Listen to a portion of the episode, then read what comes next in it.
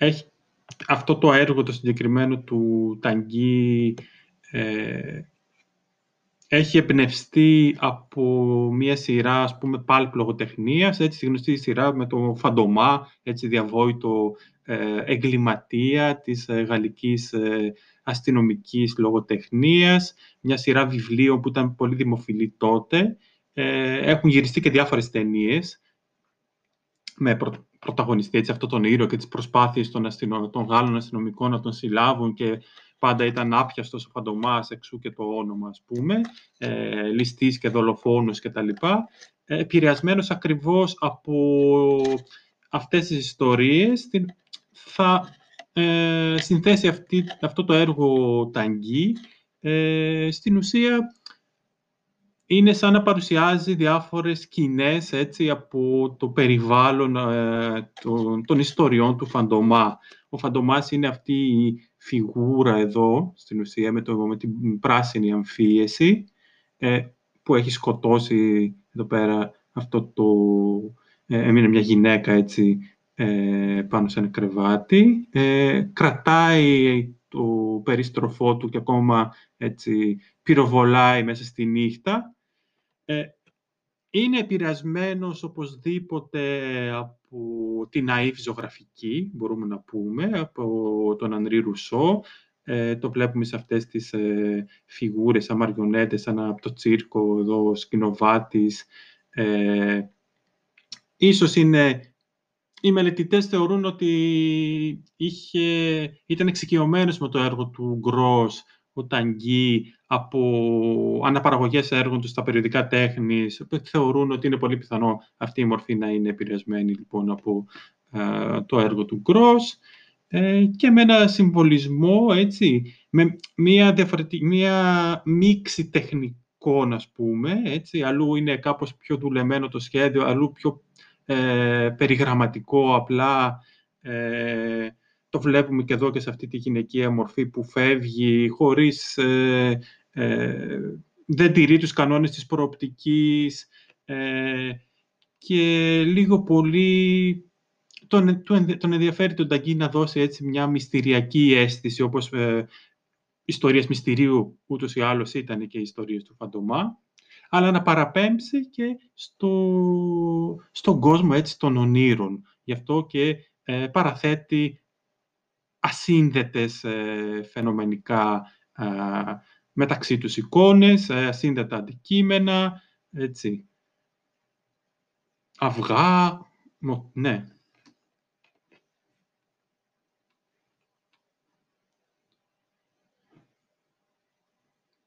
Ε, νομίζω, όχι νομίζω, από ό,τι έχω διαβάσει στη βιβλιογραφία, γενικότερα Αγγί πράγματι και τον Ταλή και τον Μπουνιουέλο όμως επηρέασε και τη συνεργασία επίσης των ε, Νταλή και Μπουνιουέλ στις ε, ε, δύο θρηλυκές σουρεαλιστικές ταινίες, τον Ανταλουσιανό σκύλο και το Χρυσό αιώνα.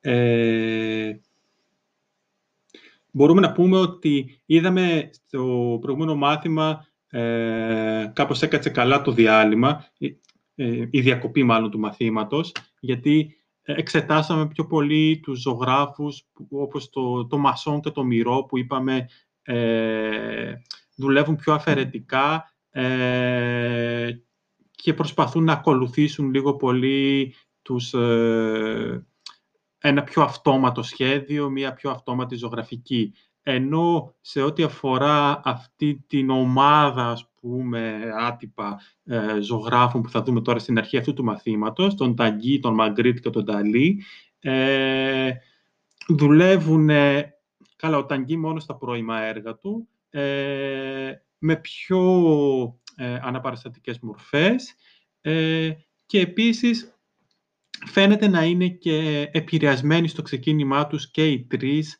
ε, πιο πολύ από τα έργα του Ντεκύρικο που είδαμε στα προηγούμενα μαθήματα. Εδώ είναι ένα άλλο έργο του Ταγκή της ίδιας περίοδου, το «Κορίτσι με τα κόκκινα μαλλιά», ε, το οποίο είναι... Ναι. Ωραία.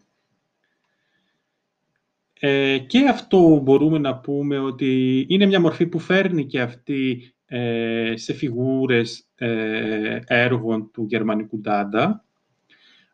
Ε, οπωσδήποτε πάλι παραπέμπει στο, στον ονειρικό κόσμο, έτσι, στον κόσμο του ασυνείδητου, των εικόνων που προκύπτουν στα όνειρά μας, ας πούμε, και πώς αποτυπώνεται.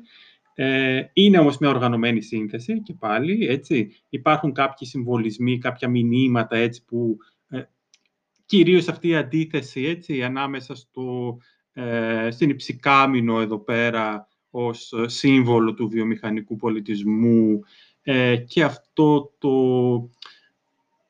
περίεργο ε, αντικείμενο που μπορεί να είναι και ένα στοιχείο, ας πούμε, έτσι, κλασικής αρχιτεκτονικής, αλλά μοιάζει λίγο, έχει πάρει και τη μορφή λίγο φέρετρου. Ε, οπότε υπάρχει εδώ αυτός ο συμβολισμός. Ε, ένα παράθυρο που μοιάζει να είναι με παράθυρο καλλιτεχνικού εργαστηρίου. Ε, πίσω από αυτή την κολόνα φαίνονται ε, γαλλικά μπισκοτάκια, έτσι, πίσω από αυτήν την υψηκάμινο, σε ένα ε, πιο πολύ σαν ε, ε, τριχωτό έδαφος, θα λέγαμε έτσι, παρά σαν ε, φυσικά παραπέμπει σε βλάστηση, αλλά παραπέμπει λίγο και σε επιδερμίδα ο τρόπος το, με τον οποίο έτσι έχει αποτυπώσει αυτό το τοπίο. μία έτσι αλόκοτη γυναικεία μορφή με το ένα πόδι, αν βλέπετε, είναι κομμένο εδώ στην άκρη, κορτηριασμένο τα δάχτυλα του ποδιού, έτσι μία παραπομπή και σε φετιχισμό ενδεχομένως. Ε, ίσως είναι ε, μία εργάτρια του σεξ, ίσως όχι, έτσι είναι λίγο, παραπέμπει λίγο και σε κούκλα, έτσι από το μαλλί, ε, το πώς έχει ε, παραστήσει το μαλλί ο ζωγράφος. Μία νομίζω πολύ ενδιαφέρουσα σύνθεση. Ε, και στο πώς έχει δουλέψει. Ε, δηλαδή φαίνεται, μπορούμε να τραβήξουμε μια διαγώνιο ε, που ορίζεται έτσι από τον ουρανό, από αυτό το γαλάζιο που σταδιακά ε, θα είναι πολύ πιο ε, επίπεδο, πολύ πιο flat στις συνθέσεις του Ταγκή και θα κυριαρχεί στο έργο του και αυτό το έτσι έρημο τοπίο ε, που φαίνεται είναι ένα τοπίο που το έχει δουλέψει, ας πούμε, πιο, πιο γρήγορα. Δεν έχει δουλέψει τόσο πάνω σε αυτό το ε, ε, σημείο, ας πούμε, του Μουσαμά. Νομίζω είναι ένα πολύ ενδιαφέρον έργο και από τα όχι τόσο γνωστά έργα του Ιβταγγί.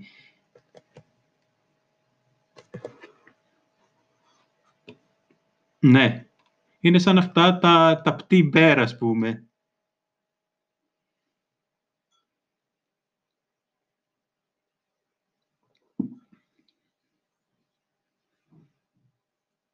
Ναι, πολύ Δεν έχω... Ναι, ε, θεωρώ ότι είναι έτσι μια πολύ πιθανή ερμηνεία.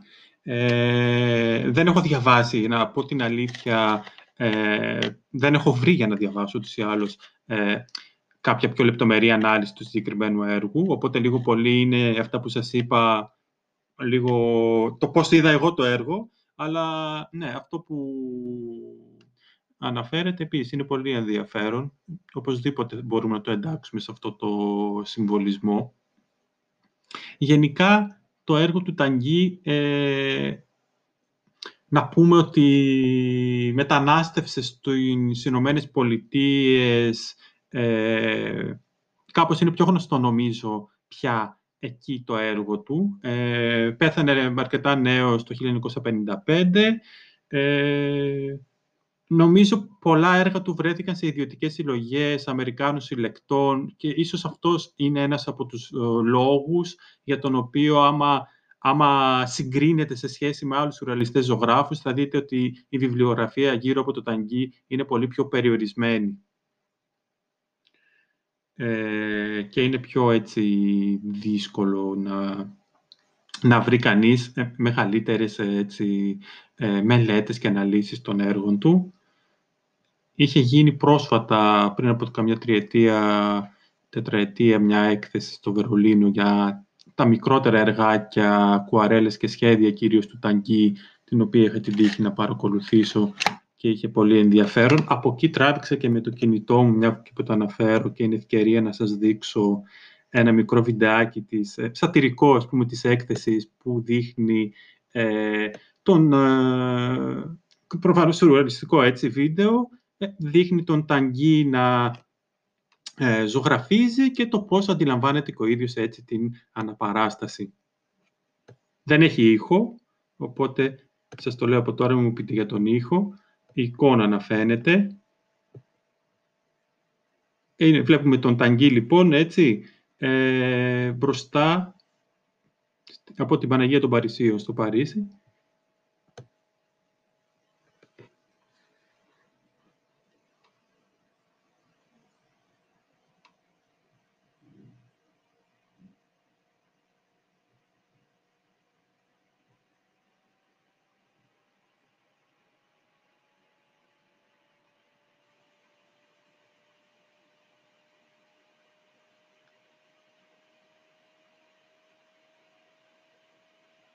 Αυτό είναι, είναι πολύ μικρό βίντεο.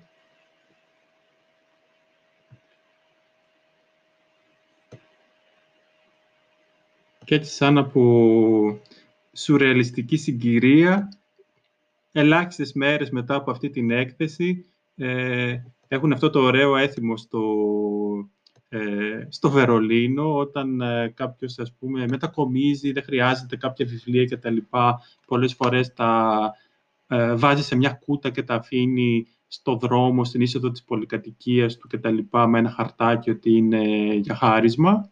Οπότε μέσα σε μια κούτα, λίγες μέρες μετά την έκθεση του Ταγκή, ε, ανάμεσα σε κάποια λιγοστά βιβλία που περιείχε η κούτα, βρήκα και μια μελέτη για το έργο του Ταγκή της δεκαετίας του 80, οπότε την άρπαξα και αυτήν. Ε, εδώ πέρα είναι ένα ε, ασυνήθιστο ας πούμε, έργο του Ταγκή. Συνήθως δεν, ε, δεν ζωγράφιζε τόσο ας πούμε, παραστατικά έργα. Ε, και είναι επίσης ένα, ε, δεν φαίνεται εκ πρώτης όψεως, αλλά είναι ένα αρκετά φορτισμένο πολιτικά έργο. Ε, ένα στοιχείο που δεν θα χαρακτηρίζει την κατοπινή παραγωγή του. Ε, ο τίτλος είναι «Rue de la Santé», έτσι, οδός υγείας δηλαδή. Και είναι ένα ηρωνικό σχόλιο γιατί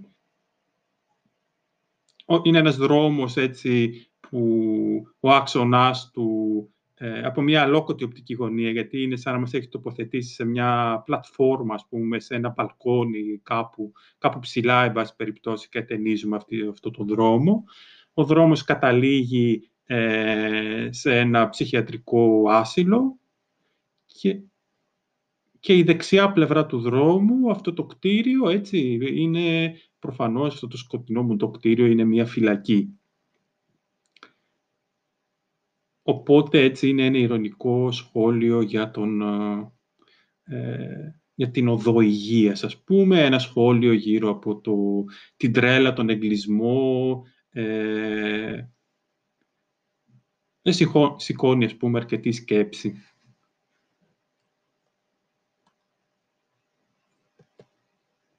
Και εδώ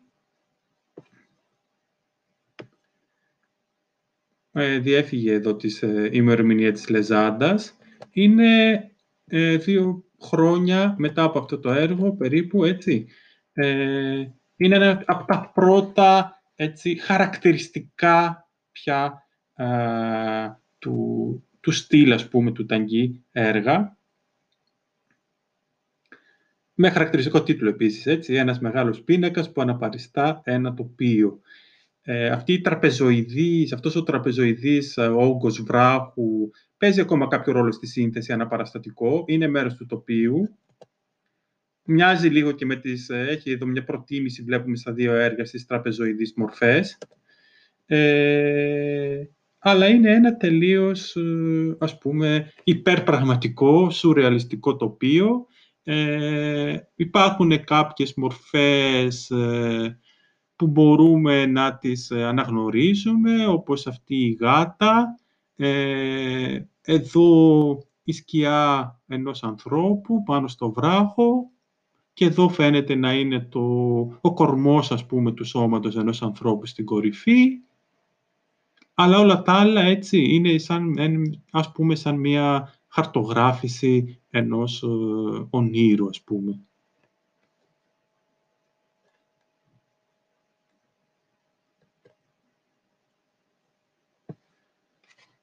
Και αυτό είναι το πρώτο από τα γνωστά, από τη, γνωστά, από τη σειρά, ας πούμε, αυτού του ε, ε, τύπου έργων, στο οποίο θα στραφεί και μέχρι το τέλος στην, στην ουσία της καριέρας του ο Ταγκή για τα υπόλοιπα περίπου 30 χρόνια. Είναι ένα έργο που εκτέθηκε στην πρώτη ατομική έκθεση του Ταγκή στην ε, Γκαλερί Σουρεαλή στο Παρίσι. Τους τίτλους, δεν υπήρχαν τίτλοι ε, σε αυτά τα έργα. Ε, επιλέχθηκαν λίγο πριν την έκθεση ε, από τον Ταγκή μαζί με τον Μπρετόν, ε, εμπνεόμενοι και οι δύο από την, ε, ξεφυλίζοντας και εμπνεόμενοι από την πραγματεία της μεταφυσικής, ένα έργο του 1922, ε, του νομπελίστα γιατρού Σαρ Ρισέ.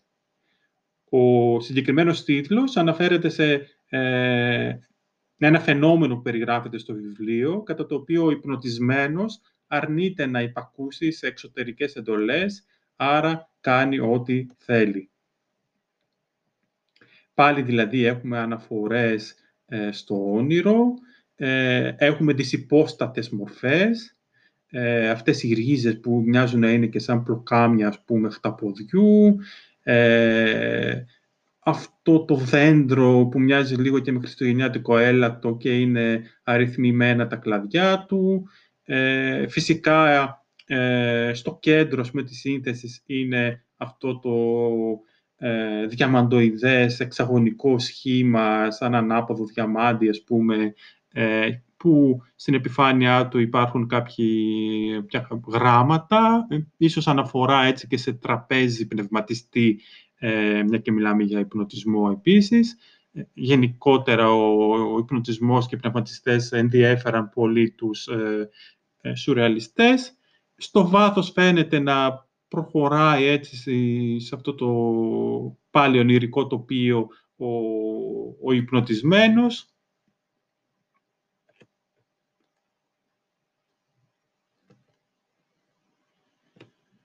Και εδώ πια... Βεβαίως. Είναι από την πραγματεία της μεταφυσικής του 1922 του Σάρλ Ρισέ, είναι με CH το ρισε E-T, δηλαδή R-I-C-H-E-T.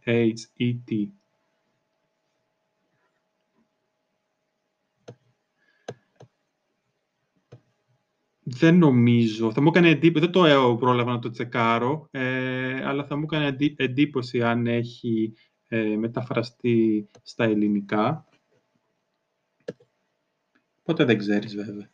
Ε, στη δεκαετία του 30 πια, έτσι, στο ίδιο μοτίβο έργων, η βεβαιότητα αυτού που δεν έχεις ξαναδεί, που εδώ πέρα ε, παίζει πια με την τρίτη διάσταση, ενσωματώνοντας την κορνίζα στο έργο του, στο έργο του, στο λάδι, που περιβάλλει η κορνίζα. Στην ουσία δηλαδή ε, σπάει τα όρια του έργου, έτσι, έρχεται προς το θεατή, αφού και η κορνίζα είναι φιλοτεχνημένη από τον ίδιο τον καλλιτέχνη και η ίδια ακολουθεί έτσι ε, τις δικές της ιδιαίτερες ε, μορφοπλαστικές εξερευνήσεις.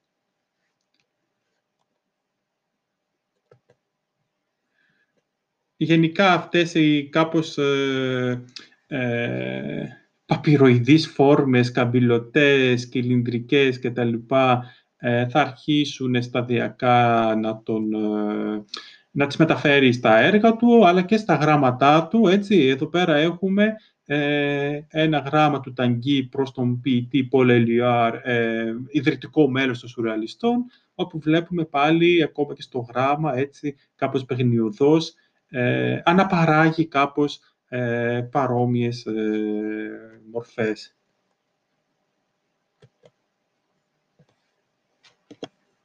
Να αφήσουμε όμως τον Ταγκή να περάσουμε στο Μαγκρίτ, ε, ο οποίος επίσης ήταν επηρεασμένος από το έργο του Ντεκήρικο.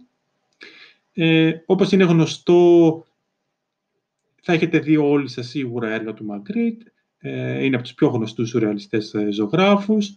Ε, και ένα σχόλιο που μπορούμε να κάνουμε είναι ότι ε, φαίνεται ότι δεν πειραματίζεται τόσο τεχνικά ο Μαγκρίτ όσο θεματικά, ε, επιχειρώντας να δημιουργήσει ποιητικές, ονειρικές ε, εικόνες, ε, συνειρμοί που προκύπτουν ε, μέσω ε, εικόνας και λέξεων που συνοδεύουν το κείμενο και τις οποίες ο ίδιος, ας πούμε, ζωγραφίζει ε, πάνω στην οικαστική επιφάνεια.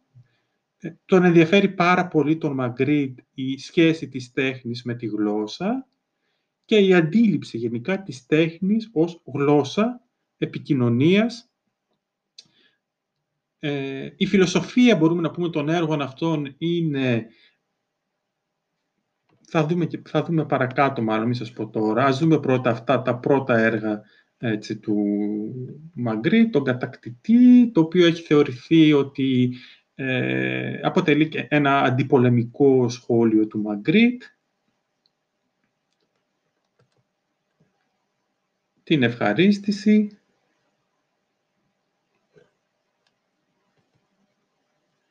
Τους, ε, ναι,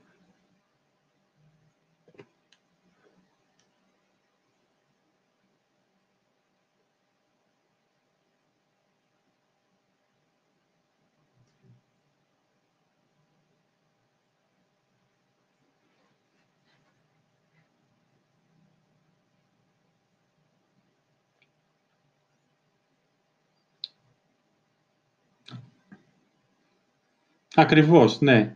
Και αυτό γενικά χαρακτηρίζει τον Μαγκρίτ, έτσι. Ε, αλλά η εικόνα, δηλαδή στην ουσία, ε, καταρχάς να διευκρινίσουμε ότι ήταν βε, Βέλγος ζωγράφος, έτσι, βελγικής καταγωγής.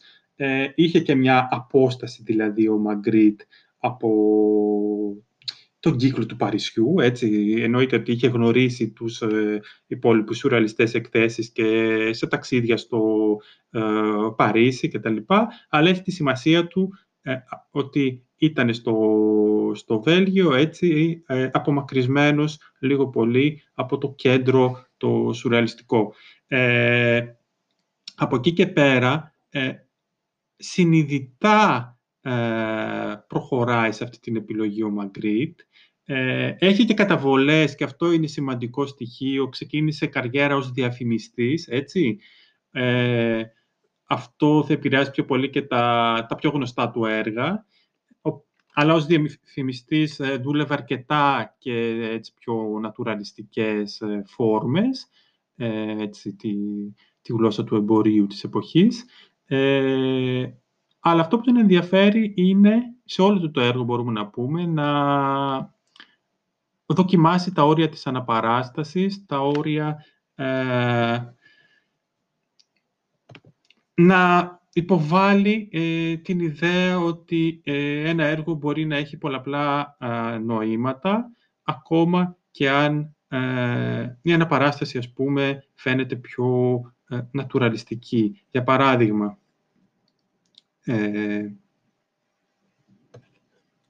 Ας πάμε κατευθείαν εκεί για να γυρίσουμε πίσω. Έτσι. Ναι.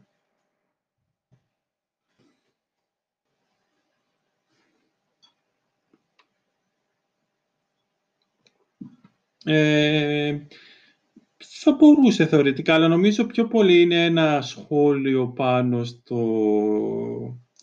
Ε, μια ανάγνωση με, από άλλη οπτική της πραγματικότητας, ας πούμε, έτσι. Ε, μια κριτική στην ε, ε, καθημερινότητα, θα λέγαμε. δεν δεν δημιούργησε προβλήματα, ωστόσο, αυτός ο νατουραλισμός του Μαγκρίτ. Έγινε γρήγορα αποδεκτός από τους ε, σουραλιστές του Παρισιού και πολύ γρήγορα και όλες δημοσιεύονταν έργα του και κάποια κείμενά του στο περιοδικό του σουραλιστών, την, το «Σουραλισμός και Επανάσταση». Ε, και νομίζω ότι και ίσως εκεί μπορούμε να ε, κάνουμε και μια σύνδεση πάλι με τις ε, καταβολές του Μαγκρίτ στη διαφήμιση. Ε, άμα αναλογιστούμε περισσότερο, για παράδειγμα, τη, τις σουρεαλιστικές ταινίες, νομίζω ότι θα μπορούσε να ήταν αυτή μια σκηνή από σουρεαλιστική ταινία. Περισσότερο από, από άμα τη δούμε έτσι, ας πούμε, φαίνεται και το ενδιαφέρον, ας πούμε, των ε, υπόλοιπων σουρεαλιστών, αντανακλάται μέσα αυτές τις εικόνες, σε αυτές τις ε, αλόκοτες, παράδοξες και αμφίσιμες και πολλές φορές βίαιες εικόνες, τα οποία είναι και στοιχεία έτσι που χαρακτηρίζουν το σουρεαλιστικό σινεμά, το οποίο δεν είναι τόσο ριζοσπαστικός όσο το ντανταϊστικό, ας πούμε, έτσι, ακολουθεί κάποιους, ε, είναι κατά βάση νατουραλιστικό, έτσι, στην εικόνα, τουλάχιστον οι ταινίες του Μπουνιουέλ, ε, που παρουσιάζει όμως, ε, συνδέει ε, παράδοξες μεταξύ τους εικόνες, καμιά φορά φαινομενικά ασύνδετες και ε, παρουσιάζει πολλές φορές τους ε, χαρακτήρες, ας πούμε, των ταινιών να προβαίνουν σε φαινομενικά παράδοξες και παράλογες κινήσεις, ε, οι οποίες μπορεί και να μην είναι παράδοξες εν τέλει. Ναι.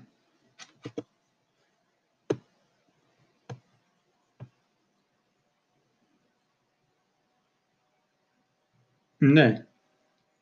mm Οπωσδήποτε. Ε, μπορούμε να πούμε από αυτή την άποψη, μάλιστα, το ότι ε, σε ένα βαθμό ε, προαναγγέλει και την pop art κατά μία έννοια, έτσι, ο Μαγκρίτ, ε, με τον δικό του τρόπο. Ε, αυτή επίσης είναι μία από τις πιο, από πιο γνωστά έργα αυτής της περίοδου. Νομίζω, ε, εγώ την είδα αρκετά να αναπαράγεται και ε, σε αυτές τις δύο, ε, σε, αυτές, ε, σε αυτά τα δύο στάδια του, της πανδημίας που περάσαμε, έτσι. Κάπως την είδαν και ως ε, μιας, κάποιος κόσμος ε, είδε μια σχέση με τη μάσκα, ας πούμε, και πρόβαλε αυτή την εικόνα. Ε, είναι ένα σχόλιο πάνω στην, ε, ε, στην επιθυμία, έτσι, στο πόσο, ε, στο αν μπορεί, πόσο εύκολα ή πόσο δύσκολα μπορεί να εκπληρωθεί μια επιθυμία, στο πόσο κοντά ε, μπορεί να είναι πραγματικά δύο άνθρωποι κτλ. Έτσι, πάλι θέτει έτσι πιο φιλοσοφικά ερωτήματα και αυτό είναι που ενδιαφέρει και τους υπόλοιπους ε, σουρεαλιστές.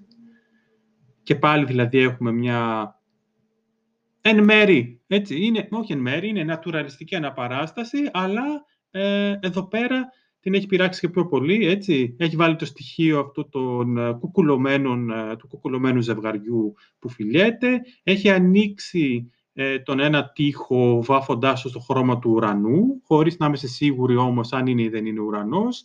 Η στέγη υπάρχει πάντως, το ταβάνι του δωματίου υπάρχει σε κάθε περίπτωση.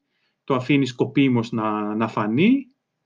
Ε, θα μπορούσε να είναι ένα παράθυρο, ένας εξώστης, αλλά παίζει με αυτό. Μας αφήνει να... Ε, η πρώτη με εντύπωση είναι ότι είναι σαν να είναι σε ένα δωμάτιο, το οποίο από τη μια πλευρά είναι ανοιχτό, ας πούμε, ε,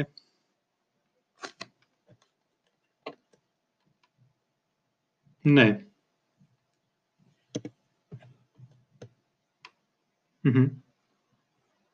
Ε, του χολιγοντιανού φιλού. Σε κάθε περίπτωση, όλα αυτά που συζητάμε, ε, τα πιθανά νοήματα, είναι κάτι το οποίο, στο οποίο σκοπίμως μας σωθεί και ο ίδιος ο Μαγκρίτ. Δεν θέλει να κλείσει, ε, να σφραγίσει τα έργα του με ένα νόημα. Αφήνει πάντα ανοιχτό συνδυάζει, συντεριάζει αυτές τις ε, α, πολλές φορές ατέριαστες ή παρά, μεταξύ τους εικόνες ή κάποιες φορές παράδοξες γενικά μυστηριακές εικόνες που φαίνονται οι καταβολές έτσι και στο, ειδικά σε αυτό το έργο στο Ντεκήρικο ε, και μας προκαλεί ε, σε αυτό το φαινομενικά εύκολο τεχνικά έργο να σκεφτούμε τι γίνεται, τι βλέπουμε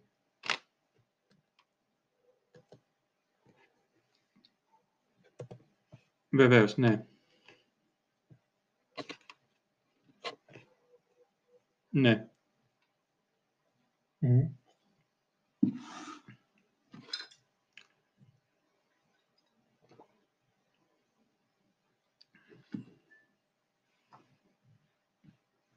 Α. Μμμ. Μμμ. Όπου γράφει κάτι... Ε... Μμμ.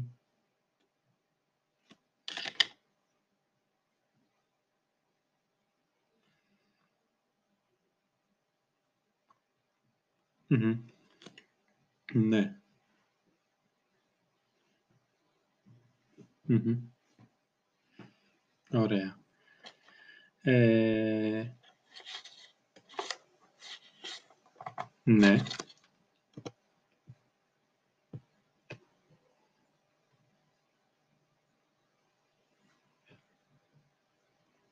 Μμμ.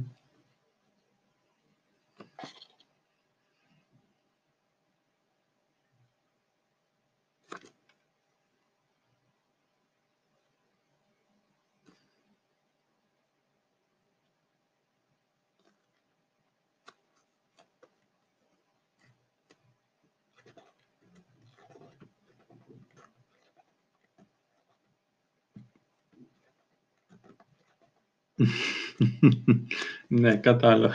Μμ.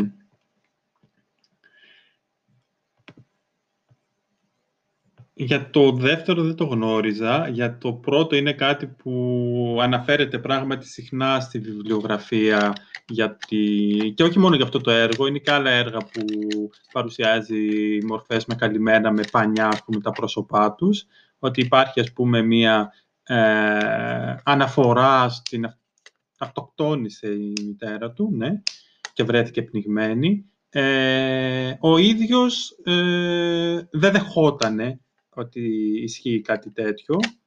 Ε, έλεγε ότι δεν έχουν αυτοβιογραφικά στοιχεία τα, τα έργα μου, ότι προσπαθώ απλά, έτσι, αυτό μας διάβασε πριν ο Βαγγέλης, να δημιουργήσω ε, αυτή την αίσθηση του μυστηρίου και να προκαλέσω, ας πούμε, τον θεατή να διερωτηθεί σχετικά με το, το νόημα, ας πούμε, της εικόνας. Ε, σε κάθε περίπτωση ανοίγει σε πολλαπλές αναγνώσεις ε, ο, ο Μακρύτ, ας πούμε, τα έργα του. Ε, προσωπικά, ας πούμε, θα μπορούσα να σχολιάσω ότι είναι και σαν...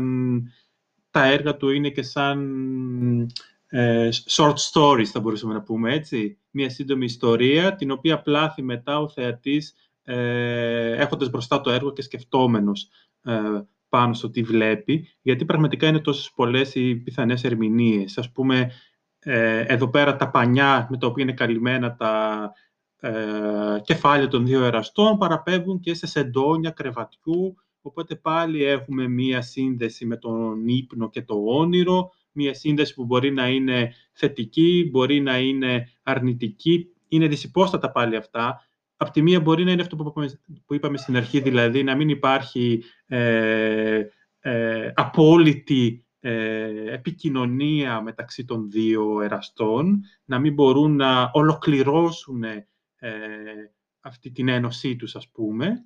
Ε, από την άλλη, έτσι, υπάρχει και μια αίσθηση του μυστηριακού θετική, θα λέγαμε, από την άποψη έτσι, δύο ανθρώπων που έχουν έρθει πολύ κοντά και εναγκαλίζονται και κάπως ότι δεν βλέπει ο ένας τον άλλον, έτσι. Πάντα αυτό το, το κάλυμα κιόλας του προσώπου του άλλου δημιουργεί μια αίσθηση μυστηρίου, γοητείας και απειλής, δέους θα λέγαμε πιο πολύ.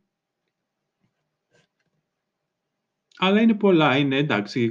Παραδοσιακά επίσης και ο Δήμιος είχε καλυμμένο το, με μια κουκούλα, ας πούμε, το κεφάλι του. Γι' αυτό σας λέω είναι πολλές αναγνώσεις. Όπως και τα όνειρά μας, έτσι. Ε, όταν τα συγκρατούμε, όταν ξυπνούμε και τα συγκρατούμε, ε, βρίσκουμε πολλαπλές αναγνώσεις πάλι.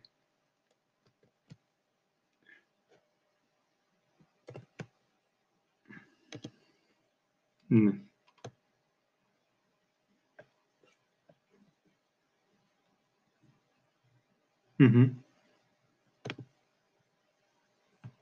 Ναι.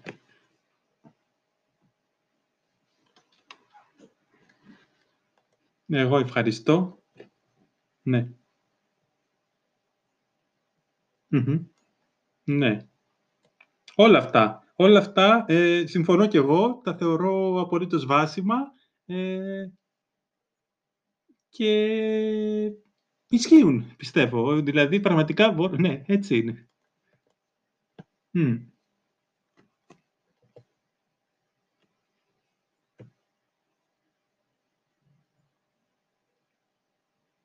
Ναι. Και εδώ, έτσι, ε, το κατόφλι της ελευθερίας.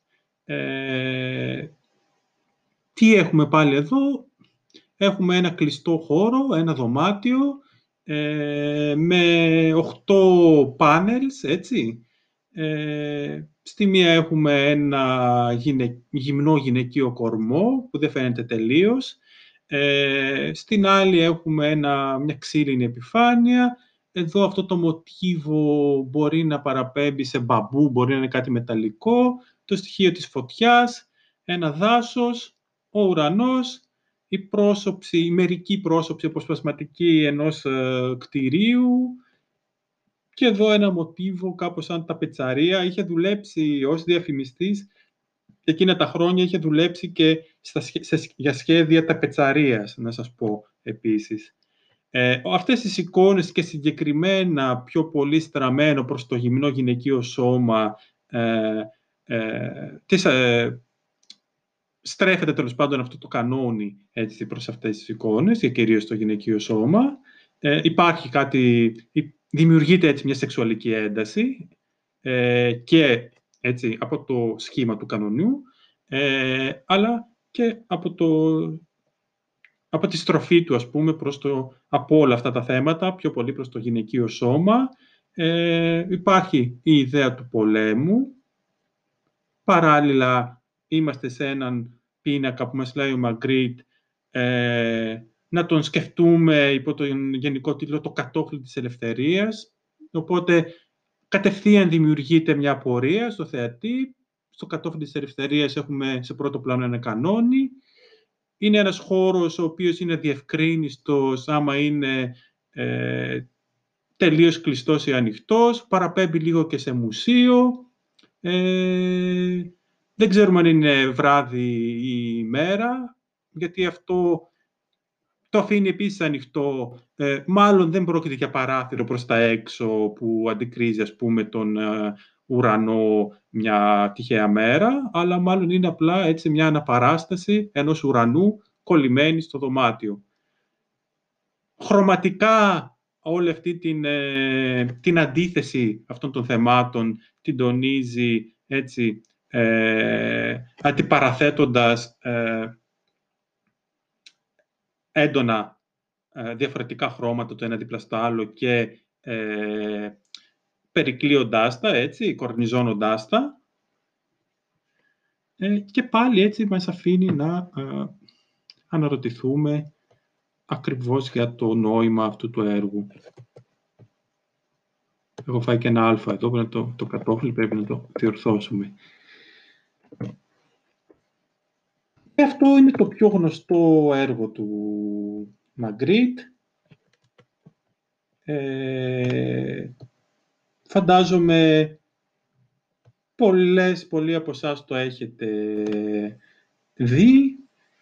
Δεν ξέρω αν έχετε αναρωτηθεί ε, πάνω σε αυτό το έργο και αν θέλετε να μοιραστείτε τις σκέψεις σας πάνω σε αυτό.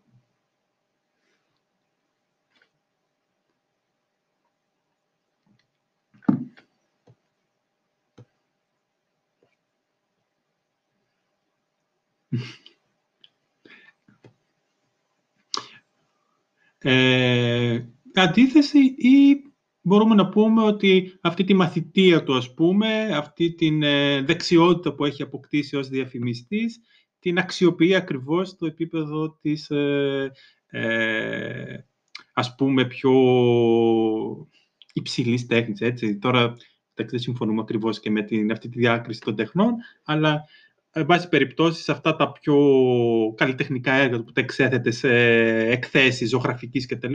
αξιοποιεί ακριβώς ε, ε, την εμπειρία του ως διαφημιστής. Ναι, η Χριστίνα. Όχι, ναι, εσύ.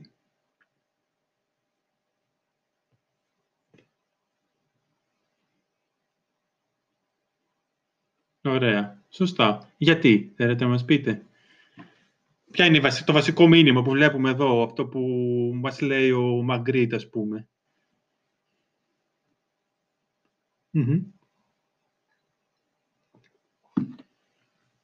Ενώ είναι μία πίπα.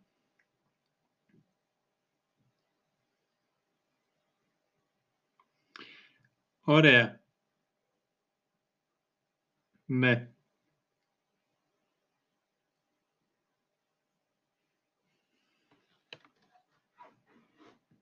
Mm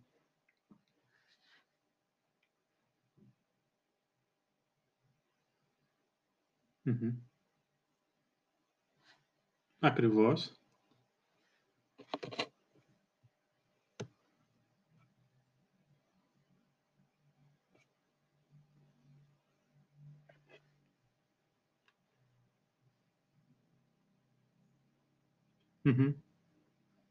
Πολύ σωστά.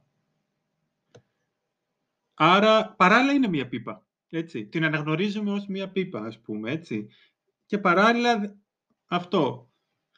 Ε, αυτό. Η φιλοσοφία αυτών των έργων είναι, μπορούμε να πούμε, ότι η απλή απεικόνηση ενός αντικειμένου στον περιορισμένο χώρο έτσι, μιας εικαστικής επιφάνειας, ενός μουσαμά, δημιουργεί αυτομάτως αισθητικά νοήματα που δεν έχουν όμως απαραίτητα σχέση με την υπόσταση του εικονιζόμενου αντικειμένου. Εάν στη ζωγραφική αυτομάτως διαφοροποιείται η αναπαράσταση ενός αντικειμένου από το πραγματικό αντικείμενο, το ίδιο συμβαίνει και στην ποίηση, μπορούμε να πούμε, με τη λέξη και το νόημά της. Δηλαδή, αυτό που η λέξη θέλει να δηλώσει.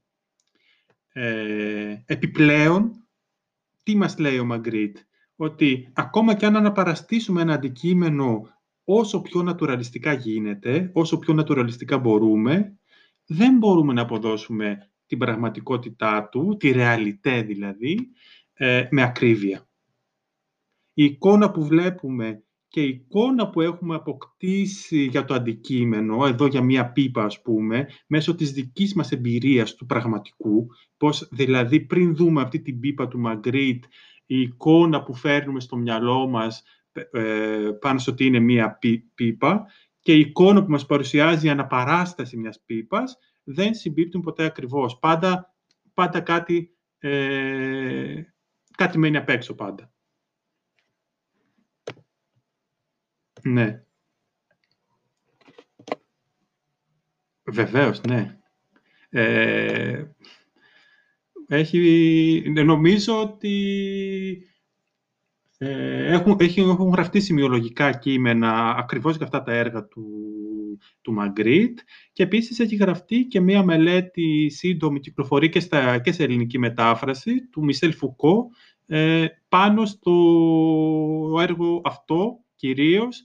Ε, έκανε και μια, στη συνέχεια, κάποια χρόνια μετά, ο Μαγκρίτ έκανε και μια δεύτερη εκδοχή του έργου, οπότε ε, συζητάει ο Φουκώ και για τα δύο έργα μαζί και ακριβώς για τα όρια της αναπαράστασης, της πραγματικότητας και ε, αυτό ας πούμε, που προσπαθεί να κάνει, να πετύχει ο Μαγκρίτ με αυτά τα έργα. Ε, νομίζω από τις εκδόσεις πλέθρων κυκλοφορεί. Ε, μπορείτε να το αναζητήσετε.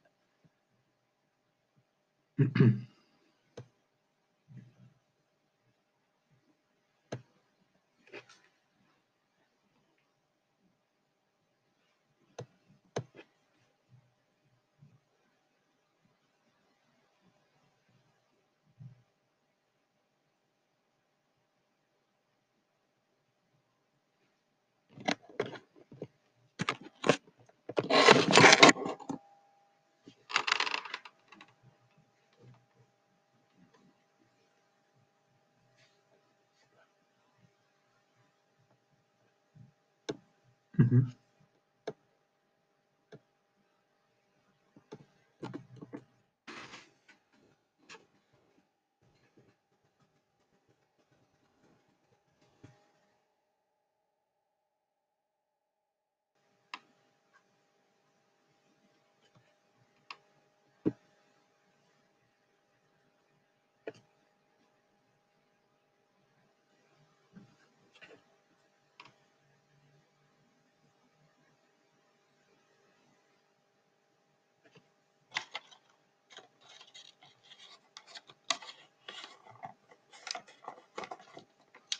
Όχι, ναι, καταλαβαίνω.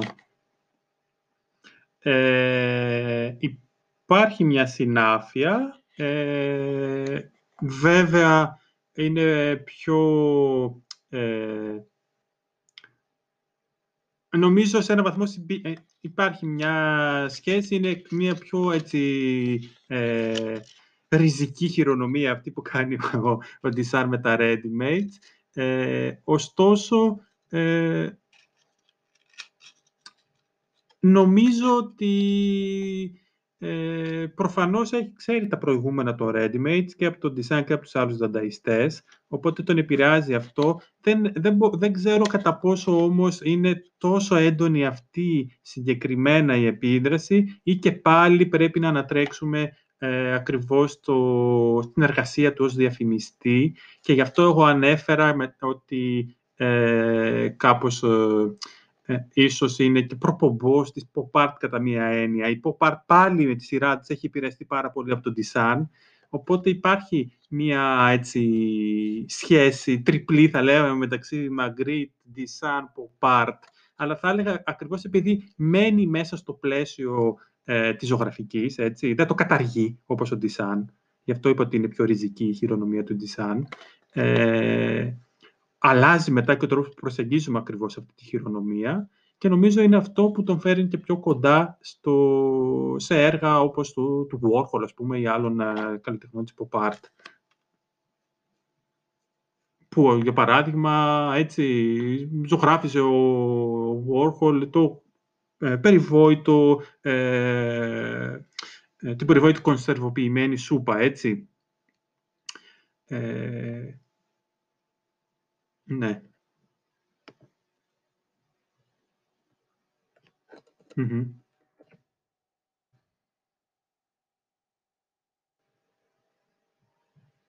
Μμμ. Ναι.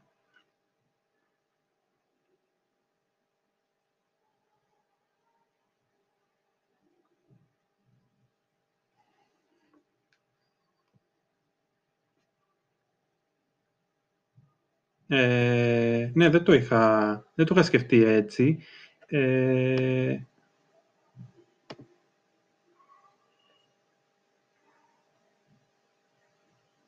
μμμ. Μμμ.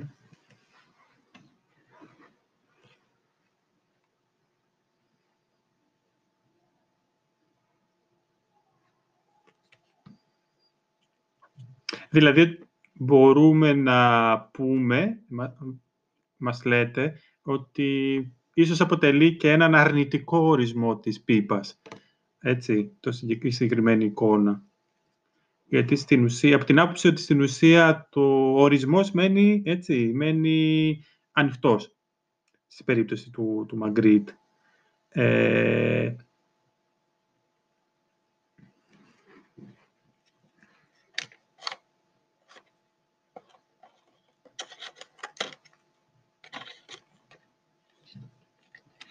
Μμμ.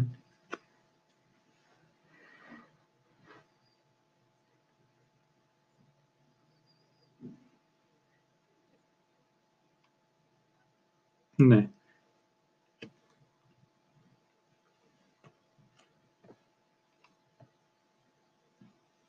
Μμμ.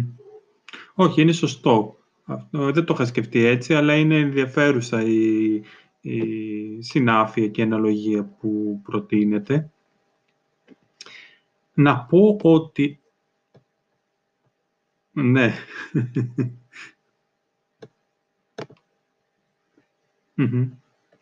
Ναι. Και ε, φιλοσοφικά, επειδή είπαμε ότι η σημειολογία, έτσι, πράγματι συζήτησε ε, ακριβώς αυτές τις, στην ουσία, φιλοσοφικές ε, ερωτήσεις που μας θέτει ο Μαγκρίτ, αλλά ο Μαγκρίτ με τη σειρά του έτσι είναι πολύ πιθανό ο ίδιος να επηρεάστηκε από ένα φιλοσοφικό κίνημα το οποίο ήταν πολύ ε, διαδεδομένο, ειδικά στο γαλλόφωνο χώρο εκείνη την περίοδο, τις πρώτες δεκαετίες του 20ου αιώνα δηλαδή, και το οποίο είναι η φαινομενολογία, ε, η οποία έτσι διερευνά ακριβώς το ε, πώς ε, τα φαινόμενα, έτσι, πώς γίνονται αντιληπτά ε, μέσω των αισθήσεών μας ε, πράγματα και όχι ε, όπως είναι αυτά καθεαυτά, έτσι, σύμφωνα ας πούμε με τον Καντ και με την καντιανή αισθητική κτλ.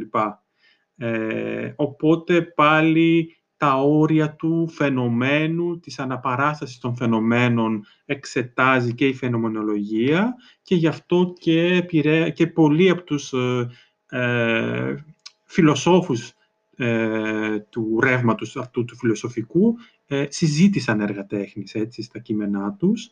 Ε, νομίζω και ο Χούσερλ, αλλά και μετά το Δεύτερο Παγκόσμιο Πόλεμο, τα πιο έτσι, γνωστά ας πούμε, κείμενα φαινομενολογικού χαρακτήρα για τέχνη είναι του Μωρίς Μερλό Ποντή για το Σεζάν, ε, του Χάιντεγκερ επίσης, το, κείμενο, το κείμενό του για τα, ε, για τα παπούτσια του Van Gogh, έτσι, τα παπούτσια που έχει ζωγραφίσει δηλαδή ο Van Gogh, τα παπούτσια αγρότη. ε, και ούτω καθεξής. Οπότε νομίζω είναι μια πολύ έτσι, ενδιαφέρουσα ε, σχέση και αυτή του Μαγκρίτ με τη φαινομενολογία, που προηγείται τις σχέσεις ε, με τη σημειολογία. Κάτι μπορούμε να πούμε κατά μία έννοια ε, παρόμοιο. Είχε επιχειρήσει στο τομέα της λογοτεχνίας ε, ο Απολινέρ, ε, ο μεγάλος Γάλλος ποιητής και όπως είπαμε ε, ας πούμε, προστάτης των μοντέρνων ε, εικαστικών τάσεων της εποχής όπως του κυβισμού, όπου με τη συλλογή του Καλλιγκράμ έχει μεταφραστεί στα ελληνικά η συλλογή επίσης, όπου στην ουσία βρίσκεται πολύ κοντά σε αυτό που ονομάζεται σήμερα οπτική ποίηση, έτσι. Ε, στον τρόπο δηλαδή που ε, εξισώνεται η λέξη με την εικόνα ως ε, λογοτεχνικό μέσο. Ο ίδιος είχε δηλώσει ότι είναι μία, ε, στην ουσία, ε, είναι μία στροφή αυτή ε, που υποβάλλεται έτσι, και από τις ε, ε, τεχνολογικές εξελίξεις και το πώς αυτές επηρεάζουν την ε, καλλιτεχνική έκφραση. Για παράδειγμα, η όλο ένα και μεγαλύτερη επίδραση του κινηματογράφου στην εποχή του, του φωνογράφου, έτσι, και πώς αυτά αναγκαστικά, έτσι, την έκφραση, το μέσο, αλλάζει, επηρεάζεται από πιο σύγχρονα μέσα και επηρεάζεται και η τυπογραφία έτσι και ο τρόπος ε, συγγραφής ε, ποιημάτων και κειμένων. Και εδώ, έτσι, πάλι σε αυτό το, το πλαίσιο είναι το κλειδί των ονείρων του Μαγκρίτ. Στην ουσία αντιπαραθέτει ε, αντικείμενα, εδώ παίζει πιο πολύ με ε, το κοντράστ εικόνας και ορισμών που μας δίνουν οι λέξεις. Δηλαδή το αυγό στυλοφορείται η ακακία, ε, ένα γοβάκι είναι το φεγγάρι, το καπέλο είναι το, το χιόνι, το κερί είναι το ταβάνι, το ποτήρι είναι η θύελα και το σφυρί είναι η έρημος. Ε, να κάνω και ένα σχόλιο πάνω στον τρόπο που ε, παρουσιάζει αυτές τις εικόνες. Ε, τόσο αυτή η καλλιγραφία όσο και το σκούρο φόντο παραπέμπουν αφενός στα ε, στα μαθητικά τετράδια της εποχής, έτσι, την καλλιγραφία που βάζαν στις ετικέτες των τετραδίων, ας πούμε, αλλά και μέσα στα τετράδια το πώς γράφανε οι μαθητές στα σχολεία ε, και το, το σκούρο φόντο παραπέμπει στους μαυροπίνακες. Οπότε, στην ουσία, είναι, μπορούμε να πούμε ένα νέο μάθημα ε, που αυτό καταργείται κατά μία έννοια κιόλας, αυτό το μάθημα, ε, γύρω από τους ε, ορισμούς, ας πούμε, πραγμάτων ε, σαν, αυτά τα εικονογραφικά, εικονογραφημένα μάλλον αλφαβητάρια που χρησιμοποιούσαν ε, ε, στα σχολεία έτσι, για τις πρώτες τάξεις, ε, είναι ένα νέο μάθημα, μια νέα διαπαιδαγώγηση στην εικόνα, την αναπαράσταση, τη γλώσσα, τη λειτουργία της εικόνας ως γλώσσα κτλ.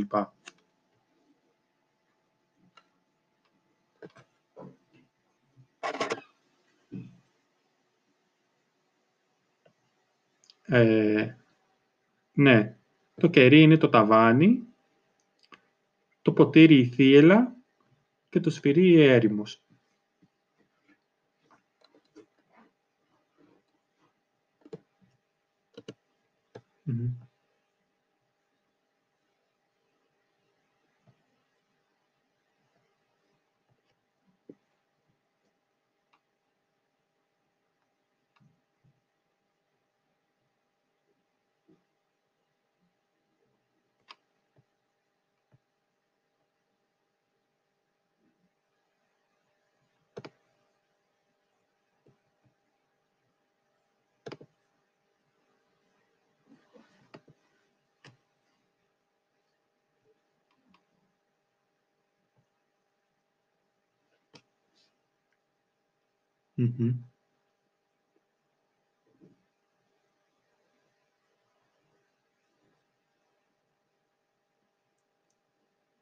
Ότι είναι μια σύμβαση δηλαδή.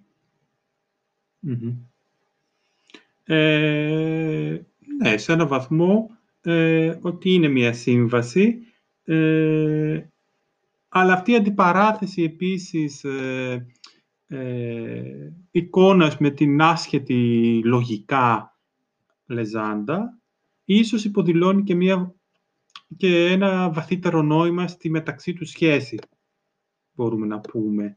Το κερί για να φωτίζει, να φωτίζει τη νύχτα.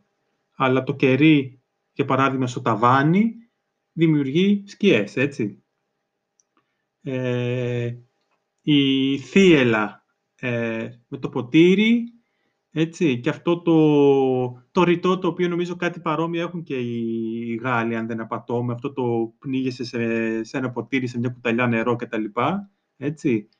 Ε, οπότε πάλι έχουμε ε, έτσι πολλαπλές αναγνώσεις. Σίγουρα ε, θέλει να μας πει και ότι οι ορισμοί που έχουμε δώσει λίγο πολύ είναι αυθαίρετοι, έτσι γιατί το κερί είναι κερί, πράγματι. Σωστά θέτει και αυτό το προβληματισμό η Άνθια. Γιατί; Ε, θα μπορούσε να είναι πράγματι κάτι άλλο, ας πούμε.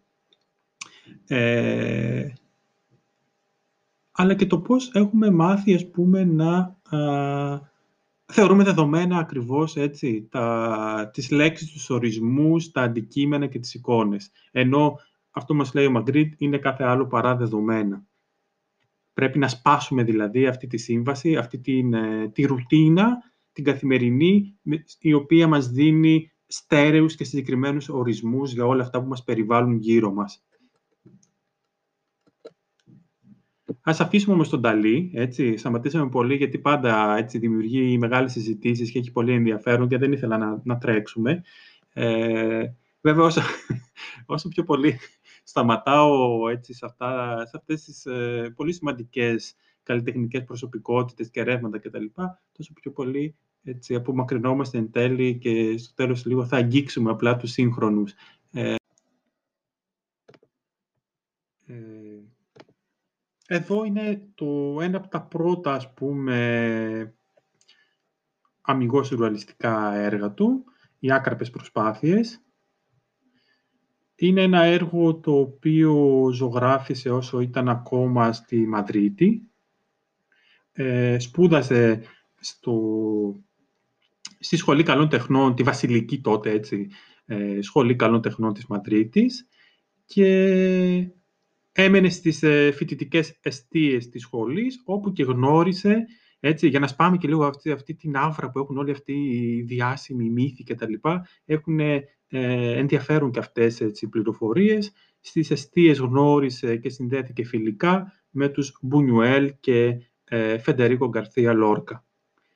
Τον ε, εξαιρετικό ε, Ισπανό ποιητή, ο οποίος εκτελέστηκε από τους φασίστες του Φράνκο το 1936.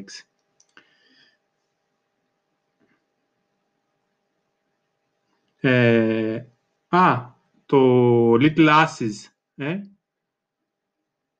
Δεν το έχω δει όμως. Ε, δεν ξέρω. Το έχετε δει;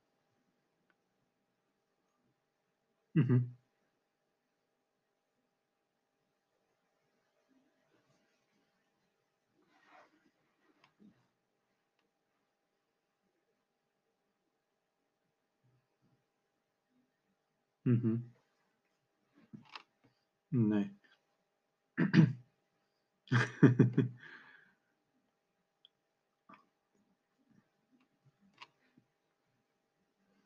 Πάντως, δεν ξέρω άμα... Υποτίθεται, δεν ξέρω τι δείχνει η ταινία και που βασίζεται.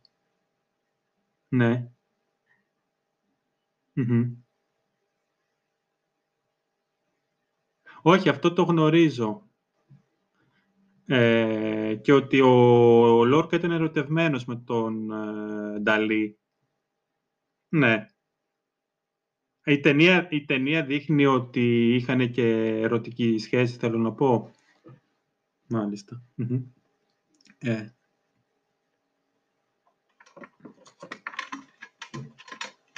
Μμμ.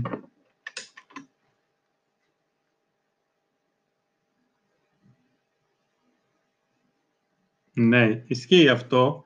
Υπάρχει, υπάρχει και αυτό το βιβλίο, τώρα είναι λίγο δισεύρετο νομίζω, δεν έχει επανεκδοθεί. Είναι αυτή, η αυτοβιογραφία του Μπουνιουέλ, η τελευταία πνοή.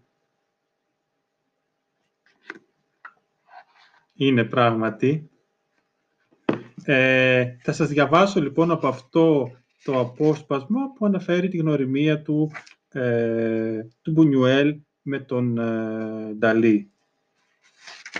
Βασικά και με τον ε, ε, Λόρκα. Μισό λεπτό, να πάω λίγο πίσω. Γράφει λοιπόν ο Μπουνιουέλ. Ο Φεντερίκο Γκαρθία Λόρκα έφτασε στην αιστεία δύο χρόνια μετά από μένα. Ερχόταν από τη Γρανάδα, συστημένος από τον καθηγητή του της κοινωνιολογίας, Δον Φεράντο Ντελος Ρίος, και είχε ήδη εκδώσει ένα έργο σε πεζό λόγο, το «Impressiones y Paisajes», εντυπώσεις και ε, τοπία, θα πει αυτό, όπου διηγόταν τα ταξίδια του με τον Δον Φερνάντο και άλλους Ανταλουσιάνους φοιτητές. Πανέξυπνος, γόης, με μια αισθητή τάση για κομψότητα, με την άψογη γραβάτα του, βλέμμα σκοτεινό και σπινθυροβόλο, ο Φετερίκο ασκούσε μία έλξη, ένα μαγνητισμό, στον οποίο κανείς δεν μπορούσε να αντισταθεί. Μεγαλύτερός μου κατά δύο χρόνια, γιος ενός πλούσιου γεωκτήμονα, είχε έρθει στη Μαδρίτη με σκοπό να σπουδάσει φιλοσοφία, αλλά πολύ γρήγορα εγκατέλειψε τα μαθήματα και ρίχτηκε στη φιλολογική ζωή. Σε λίγο είχε γνωριστεί με όλο τον κόσμο. Το δωμάτιό του στην αιστεία έγινε από τα πιο περιζήτητα στέκια στη Μαδρίτη. Ε, η φιλία μας υπήρξε πολύ βαθιά, άρχισε με την πρώτη μας και όλη συνάντηση. Παρόλο που δεν υπήρχε τίποτα το κοινό ανάμεσα στον ακαλλιέργητο Αραγωνέζο, εννοεί τον ίδιο ο Μπουνιουέλ, και τον εκλεπτισμένο Ανταλουσιάνο, ή μπορεί και εξαιτίας αυτής της αντίθεσης είμαστε σχεδόν πάντα μαζί. Τα βράδια με οδηγούσε πίσω από την αιστεία, καθόμαστε στο χορτάρι και μου διάβαζε ποίηματα. Διάβαζε υπέροχα. Κοντά του, σιγά σιγά μεταμορφωνόμουν, έβλεπα να ανοίγεται μπροστά μου ένας καινούριος κόσμος που εκείνος καθημερινά μου αποκάλυπτε. Μια μέρα μου είπαν ότι κάποιος Μαρτίν Ντομίγκεθ, ένας πολύ γεροδεμένος Βάσκος, βεβαίωνε πως ο Λόρκα είναι ομοφυλόφιλο. Δεν μπορούσα να το πιστέψω. Στη Μαδρίτη εκείνη την εποχή δεν γνωρίζαμε παρά δύο ή τρεις ομοφυλόφιλους και τίποτε δεν μου επέτρεπε να υποθέσω ότι ο Φετερίκο ήταν τέτοιος. Είμαστε καθισμένοι πλάι-πλάι στο εστιατόριο της αιστεία, απέναντι από το προεδρικό τραπέζι, όπου παρακάθονταν εκείνη την ημέρα ο Ουναμούνο, έτσι γνωστός φιλόσοφος και συγγραφέας της εποχής, ο Εουχένιο Ντόρπς και ο Δον Αλμπέρτο, ο διευθυντής μας. Μετά τη σούπα, λέω χαμηλόφανο στο Φεντερίκο. Πάμε έξω. Θέλω να σου πω κάτι πολύ σοβαρό. Δέχεται, λίγο ξαφνιασμένος. Σηκωνόμαστε. Μας δίνουν την άδεια να αποχωρήσουμε στη μέση του γεύματος. Πηγαίνουμε σε μια κοντινή ταβέρνα και εκεί λέω στο Φεντερίκο ότι αποφάσισα να μονομαχήσω με τον Μαρτίν Ντομίνγκεθ, τον Βάσκο. Γιατί, με ρωτάει ο Λόρκα. Διστάζω για μια στιγμή, δεν ξέρω πώς να εκφραστώ και απότομα τον ρωτάω. Είναι αλήθεια πως είσαι μαρικών, αδελφή, υποτιμητική λέξη στα ισπανικά. Φοβερά προσβεβλημένος, σηκώνεται πάνω και μου λέει «Μεταξύ μας όλα τελείωσαν» και φεύγει. Εννοείται ότι συμφιλειωθήκαμε το ίδιο βράδυ. Αυτά για τον Λόρκα και για τον Νταλή Γιος ενός συμβολιογράφου από το Φιγκουέρα της Καταλωνίας, ο Σαλβατόρ Νταλή ήρθε στην αιστεία τρία χρόνια μετά από μένα. Προοριζόταν για τη Σχολή Καλών Τεχνών και τον φωνάζαμε, δεν ξέρω γιατί, ο Τσεχοσλοβάκος ζωγράφο. Ένα πρωί, καθώς περνούσα από ένα διάδρομο της αιστεία, είδα ανοιχτή την πόρτα του δωματίου του και έριξα μια ματιά μέσα. Είδα ένα πολύ μεγάλο πορτρέτο που το τελείωνε και μου άρεσε πολύ. Αμέσως λέω στον Λόρκα και τους άλλους. Ο Τσεχοσλοβάκος ζωγράφος τελειώνει ένα πολύ ωραίο πορτρέτο. Όλοι πήγαν στο δωμάτιό του, θαύμασαν τον πίνακα και ο Νταλή μπήκε στην παρέα μας. Για να πω την αλήθεια, έγινε μαζί με τον Φεντερίκο ο καλύτερό μου φίλος. Οι τρεις μας ήμασταν αχώριστοι και μάλιστα ο Λόρκα έτρεφε για τον Νταλή ένα πραγματικό πάθος που τον Νταλή τον άφηνε αδιάφορο. Ήταν ένας ντροπαλό νεαρός, με μια χοντρή βαθιά φωνή, με πολύ μακριά μαλλιά που τάκοψε, αμήχανος μπρος στις καθημερινές ανάγκες της ζωής και πολύ παράξενα ντυμένος. Ένα πολύ μεγάλο καπέλο, μια τεράστια γραβάτα, ένα μακρύ σακάκι που του κρεμόταν μέχρι τα γόνατα και τέλος γκέτες. Η εμφάνισή του παρέπεμπε σε ένα είδος ενδυματολογικής πρόκλησης, ωστόσο τίποτα τέτοιο δεν συνέβαινε. Δινόταν έτσι επειδή του άρεσε. Πράγμα που δεν εμπόδισε τον κόσμο να τον προσβάλλει μερικές φορές στον δρόμο. Έγραφε επίσης ποίηματα που εκδόθηκαν. Πολύ νέος, γύρω στα 1926-27, πήρε μέρος σε μια έκθεση στη Μαδρίτη μαζί με άλλους ζωγράφους όπως ο Πεϊνάντο και ο Βίνιες. Τον Ιούνιο, όταν ήταν να δώσει εξετάσεις στην καλών τεχνών και τον έβαλαν να καθίσει μπροστά στους εξεταστές για τα προφορικά, φώναξε ξαφνικά. Δεν αναγνωρίζω σε κανένα εδώ μέσα το δικαίωμα να με κρίνει. Αποχωρώ. Και πράγματι έφυγε. Ο πατέρας του ήρθε από την Καταλωνία στη Μαδρίτη για να προσπαθήσει να βολέψει τα πράγματα με τη διεύθυνση της σχολής, μάταια. Ο Νταλή αποβλήθηκε. Αυτά λοιπόν τα δύο αποσπάσματα. Ναι.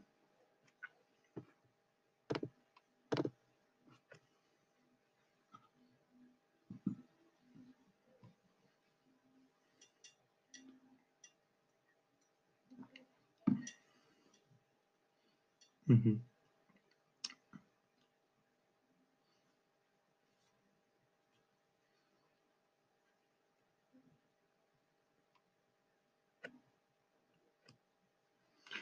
Ε, δεν έχει παρατηρηθεί αυτό πράγματι στη βιβλιογραφία. Ε, έχει ενδιαφέρον να δούμε και αυτή την ε, πτυχή σίγουρα.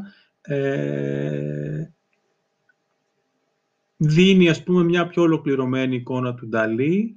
Ε, σε ό,τι αφορά τώρα την δική μας δουλειά απλά, λίγο νομίζω πρέπει να είμαστε λίγο προσεκτικοί σε αυτή τη, τη σχέση, ας πούμε, βιογραφίας, ψυχολογικών, ας πούμε, τραυμάτων, προβολών και τις συνέχειες, χωρίς να λέω ότι δεν παίζουν ρόλο, σαφώς παίζουν ρόλο, αλλά υπάρχει ο κίνδυνος καμιά φορά παρασυρώμαστε, παρασύρονται διάφοροι, ας πούμε, ιστορικοί, κριτικοί κτλ. Ε, μετά από, κάποια, ε, από κάποιο σημείο και μετά κάπως να ανάγονται ε, σχεδόν όλα ε, σε, τέτοια, ε, σε τέτοιες προβολές. Ε, δεν, λέω, δεν λέω ότι υπονοήσατε κάτι τέτοιο, έτσι, αλίμονο.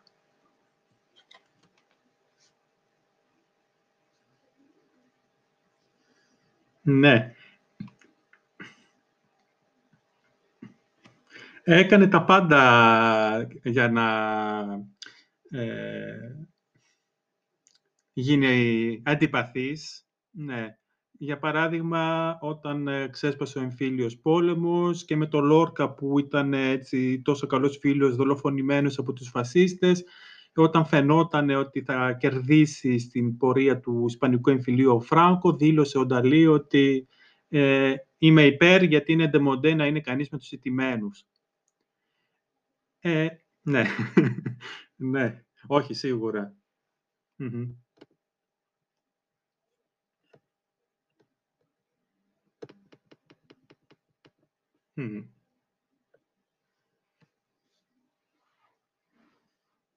Ναι.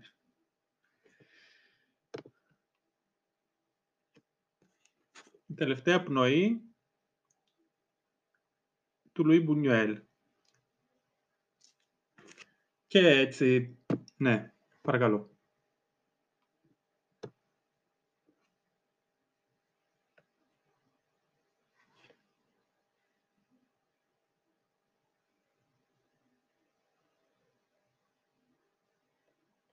Mm-hmm.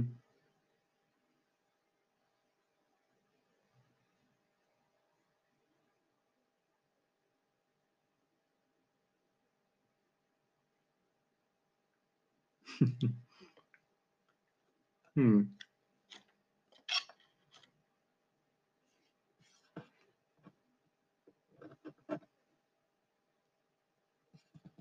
Mm-hmm.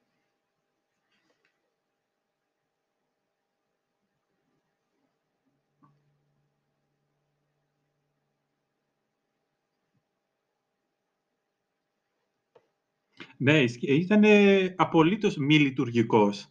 Ε, αυτό που ήδη και σε αυτό το παράθυμα που διαβάσαμε, ότι δεν μπορούσε να αντιμετωπίσει έτσι, τις καθημερινές ανάγκες του έτσι, λίγο πολύ. Ήτανε, ναι, ήταν απολύτως μη λειτουργικός.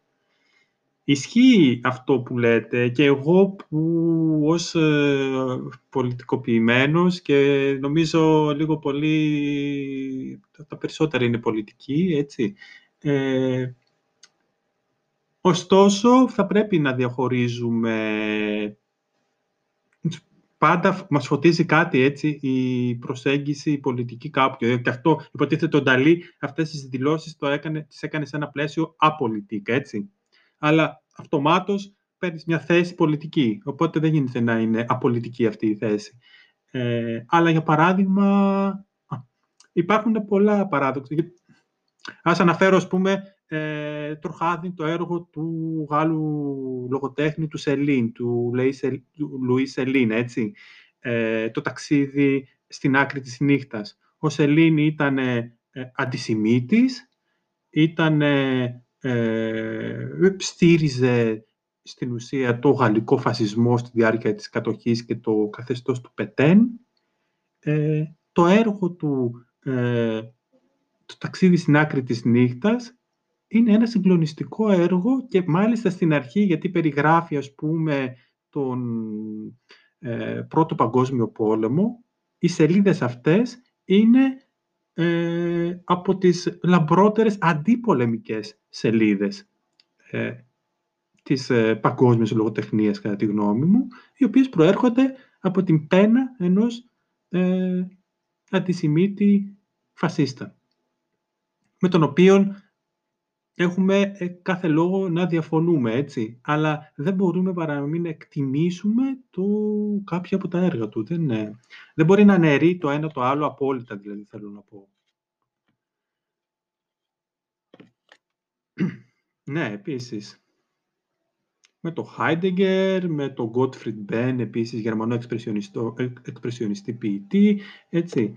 Πάντα, εντάξει, τι να κάνουμε, επειδή είμαστε, έχουμε άλλα μυαλά, όταν uh, συμπίπτει, ας πούμε, και μια έτσι, ε, στάση που τη βλέπουμε πιο ηθική, ειδικότερα απέναντι, ας πούμε, για παράδειγμα, στη λέλαπα του φασισμού, όταν ε, κάποιο καλλιτέχνη μας αρέσει και το έργο του και συμπίπτει και η πολιτική του θέση απέναντι ε, ε, ας πούμε, στον ναζισμό με τη δική μας, είναι το ιδανικό, έτσι. Αλλά δεν μπορούμε και παντού να αναζητάμε, ας πούμε, μπορούμε να πούμε ότι το έργο του Νταλή είναι δύσκολο να δούμε πολιτικές προεκτάσεις, έτσι. Οπότε από αυτή την άποψη ε, δεν, ε, είναι άδικο να επισκιάζουν αυτά που ξέρουμε για τον ε, ε, Νταλή γενικότερα, για τη συνέχεια του βίου του, να επισκιάζουν αυτά τα έργα.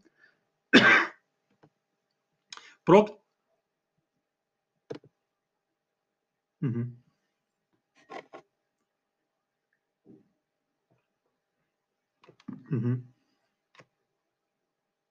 Ναι. Και για τον Ισπανικό εμφύλιο έχει ένα, πριν πάρει τη θέση αυτή υπέρ του Φράγκο. Ισχύει. Αλλά είναι εξαιρέσεις ε, αυτά τα έργα. Γενικά έχουν ένα, ένα πάρα πολύ αυτοβιογραφικό στοιχείο τα έργα του Νταλή. Ε, το συγκεκριμένο οι άκαρπες προσπάθειες ε, ξεκίνησε να το δουλεύει το έργο αυτό το καλοκαίρι του 27. Ε, έτσι, σε ένα, ακόμα είμαστε στο, την εποχή αυτή της φοιτητικής αιστείας, της ανταλλαγής, της δημιουργικής συνεργασίας πολλές φορές με τον Λόρκα. Ε, κάποια από τα, τις ποιητικές συλλογές του Λόρκα θα τις εικονογραφήσει, ας πούμε, ο Νταλή. Ε, ξεκινάει να δουλεύει λοιπόν το έργο αυτό το καλοκαίρι το 27 και λίγο, όσο το δουλεύει στέλνει και ένα γράμμα στο Λόρκα που του γράφει «Ζωγραφίζω πίνακες που με κάνουν να πεθαίνω σχεδόν από χαρά. Αφήνομαι στις επινοήσεις μου με έναν τελείως φυσικό τρόπο, πέρα από κάθε αισθητική έγνοια.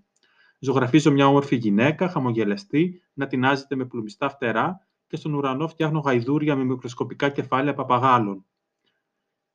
Ο Νταλής ισχυρίζεται πως επιχειρούσε την περίοδο αυτή μια σύζευξη του κυβισμού, του σουρεαλισμού και ενός πριμιτιβισμού στο στυλ του Μπρέγκελ, όπου στο Μουσείο Πράδο, έτσι, της Μαδρίτης, όπου ήταν και η σχολή του Νταλή, ε, υπάρχουν πολλά έργα του Μπρέγκελ και του Μπός. ο αρχικός τίτλος του έργου ήταν «Η γέννηση της Αφροδίτης», αλλά εκτέθηκε τελικά ως άκραπες προσπάθειες σε μια ομαδική έκθεση Ισπανών ζωγράφων που εργάζονταν στο Παρίσι.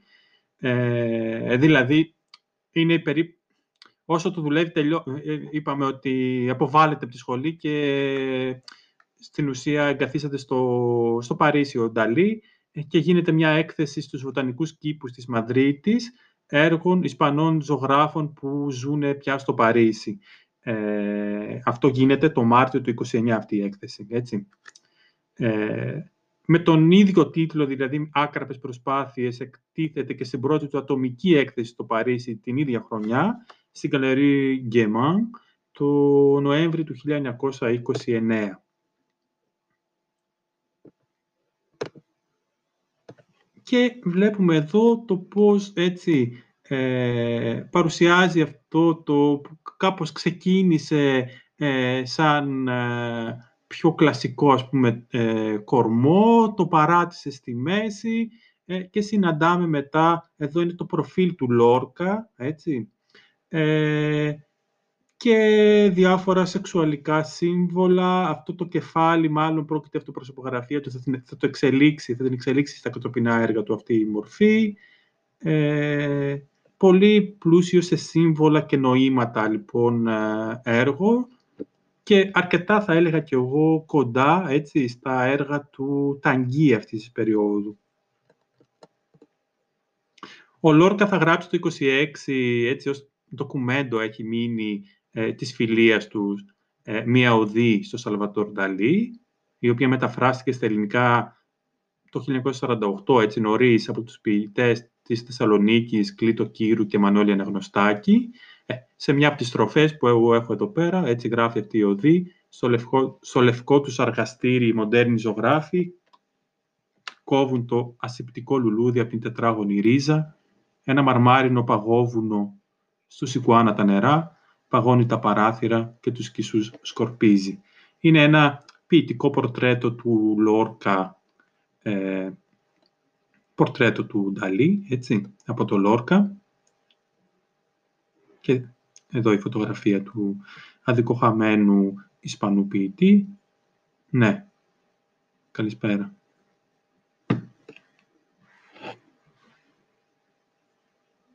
Mm-hmm.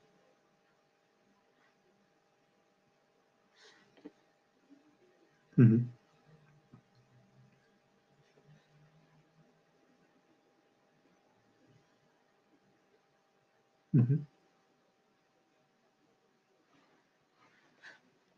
Mhm. Mhm.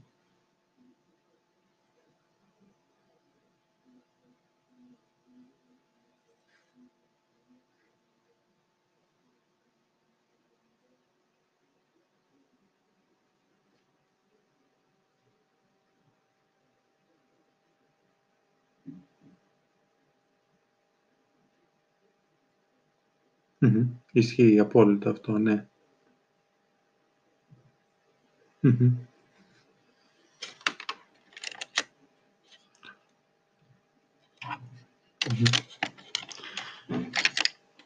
Έτσι είναι. Ε, ούτως ή άλλως όλοι μας είμαστε αντικείμενο της εξουσίας, έτσι, για να θυμηθούμε αυτή τη, τη ρίση, ας πούμε, του, του Μπακούνι, νομίζω είναι, ε, ότι δεν μπορεί να είναι κάποιος ελεύθερος αν δεν είναι όλοι ελεύθεροι, έτσι. Ε, οπότε, από τη στιγμή που δεν είμαστε όλοι ελεύθεροι, ε, υπάρχουν έτσι όρια σε αυτή την ελευθερία. Ε, η καλλιτεχνική έκφραση αποτελεί έτσι μια χειρονομία ελευθερίας σε ένα κόσμο που ε, ποτέ δεν ήταν τελείως ελεύθερος, είτε λόγω, ας πούμε, ε, διαφορετικών εξουσιών τέλος πάντων κάθε φορά, ε, απολυταρχικών καθεστώτων ή και στους νόμους που ζούμε σήμερα, έτσι τους νόμους της αγοράς και του θεάματος ας πούμε και πάλι δεν είμαστε απολύτως ελεύθεροι.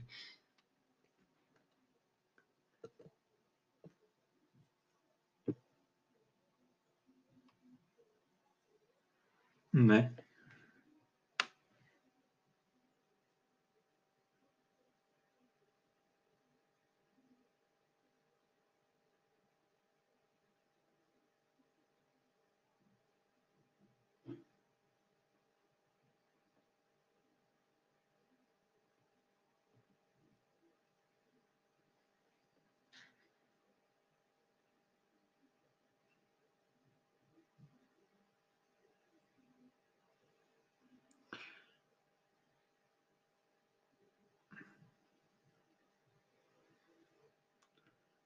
Για να διευκολύνω την κουβέντα και για να την κλείσω κιόλας, για να μην, επειδή τρέχουμε λίγο, για να μην ε, είναι μια τεράστια κουβέντα, αν ανοίξει δεν μας σώνει τίποτα. Ε, απλά ε, τα πάντα εξαρτώνται από το νόημα που δίνει η καθεμιά μας και ο καθένας μας στο τι είναι η πολιτική. Ε, υπάρχει αυτή η ας πούμε στρεβλή οπτική της ε, πολιτικής ως ας πούμε στενά ε, κομματικής, παύλα ιδεολογικής ε, προτίμησης προσανατολισμού. Άμα δούμε την πολιτική ως μία έκφραση ε, του πολιτικού υποκειμένου, του πολίτη, του ανθρώπου ε, στο κοινωνικό περιβάλλον που το, στο οποίο ζει, έτσι, τότε ανοίγει πάρα πολύ ορίζοντας περί του τι είναι πολιτική. Το πώς, για παράδειγμα, ε, η σχέση που αναπτύσσουμε σε αυτό το μάθημα, ας πούμε, είναι πολιτική. Οι, οι σχέσεις που έχουμε με τους γύρω μας, ας πούμε, έτσι, με τους δικούς μας ανθρώπους, είναι πολιτική. Με τους γείτονες και με... Είναι, είναι πολιτική.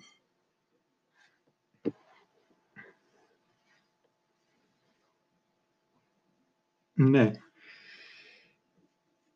Απλά, ναι, να μην, να μην περιορίζουμε αυτή την οπτική απλά σε... Για παράδειγμα, ο Μπρετόν ήταν κομμουνιστής, ο Νταλή δεν ήξερε τι ήταν, έκανε κάτι δηλώσεις υπέρ του Φράγκο.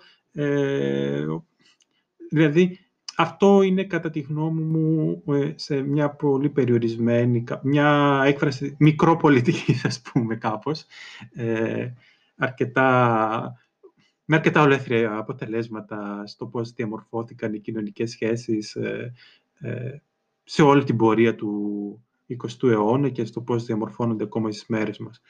Ε, αρκετά όμως με αυτά. Ε, ευχαρίστω σε, σε άλλη ευκαιρία να συζητάμε με τις ώρες γι' αυτό, αλλά να προχωρήσουμε λίγο. Ε, Λοιπόν, υπάρχουν κάποια μοτίβα, έτσι, κάποιες σταθερές, κάποια εικονογραφικά θέματα που τα παρατηρούμε ε, στα περισσότερα έργα του Νταλή αυτής της περίοδου. Το ένα είναι αυτό, το κεφάλι του, η αυτοπροσωπογραφία του, έτσι, που είναι πάντα σε αυτήν την ε, ξαπλωμένη, ας πούμε, ε, με την ξαπλωμένη αυτή μορφή, με, συνήθως με κλειστή το μάτι το ένα που φαίνεται σε προφίλ σαν να ονειρεύεται. Είναι η ακρίδα που είναι ένα από τα ε, έντομα απέναντι στα οποία είχε φοβία ο Νταλή. Ε, είναι, πάντα έχουν έτσι ένα σεξουαλικό φορτίο ε, τα έργα του, ή αν όχι πάντα τις περισσότερες φορές. Είναι ένα μοτίβο αυτό το κεφάλι, το γυναικείο που είναι παράλληλα ε, έτσι ένα, ένα κύπελο, μία κούπα, άλλες φορές ένα βάζο κτλ. Το οποίο παραπέμπει στη φροηδική θεωρία ε, σύμφωνα με την οποία το βάζο, έτσι, η αγιοπλαστική κάπως, η μορφή της, ε, αυτή η διαδικασία του πλασίματος παραπέμπει ε, στη γυναίκα και στην επαφή, ας πούμε, ε, με τη γυναίκα. Κάπως αυτό χρησιμοποιεί ο Νταλή. Είναι ένα κολάζ. Ε, γιατί είναι κολάζ, θα μου πείτε; Μπορείτε να εντοπίσετε πού έγκυται το κολάζ.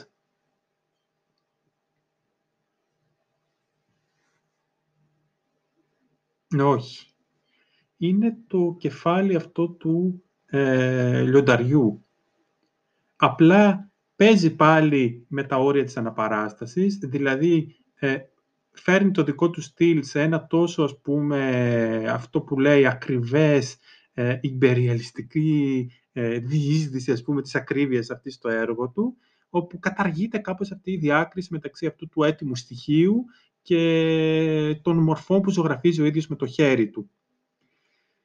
Ε, και υπάρχουν και αυτές, είναι σαν οθόνες αυτά τα τρία πλαίσια, έτσι, σαν προβολές, ας πούμε, ονειρικές ή ακόμα και κινηματογραφικές και πράγματι σε ένα από τα, στο κείμενο, σε ένα από το, στο κείμενο μάλλον που στο περιοδικό των σουρεαλιστών το σουρεαλισμό και επανάσταση συνόδευε ε, Μάλλον ήταν ένα κείμενο που αναφερόταν στην ταινία «Τον Ανδαλουσιανό σκύλο». Η εικονογράφηση λοιπόν της ταινίας συνοδευόταν από αυτό το έργο του Νταλή.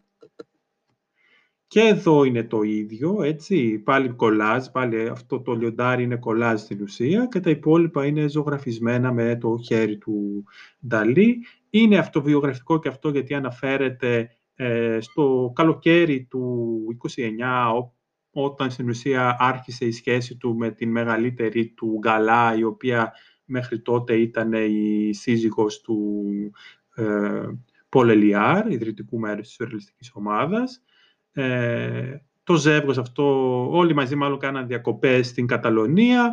Ε, εκεί ερωτεύτηκε ο Νταλή την Καλά, βρήκε ανταπόκριση. Ο ε, Ελιάρ έφυγε νωρίτερα για το Παρίσι, η Γκαλά αποφάσισε να μείνει και έτσι ξεκίνησε μια σχέση η οποία κράτησε για το υπόλοιπο της ε, ε, ζωής τους και το αντικείμενο, έτσι, το σύμβολο, συγγνώμη, ε, που είναι σε πάρα πολλά έργα του Νταλή, τα μυρμήγκια, τα οποία συμβολίζουν την παρακμή.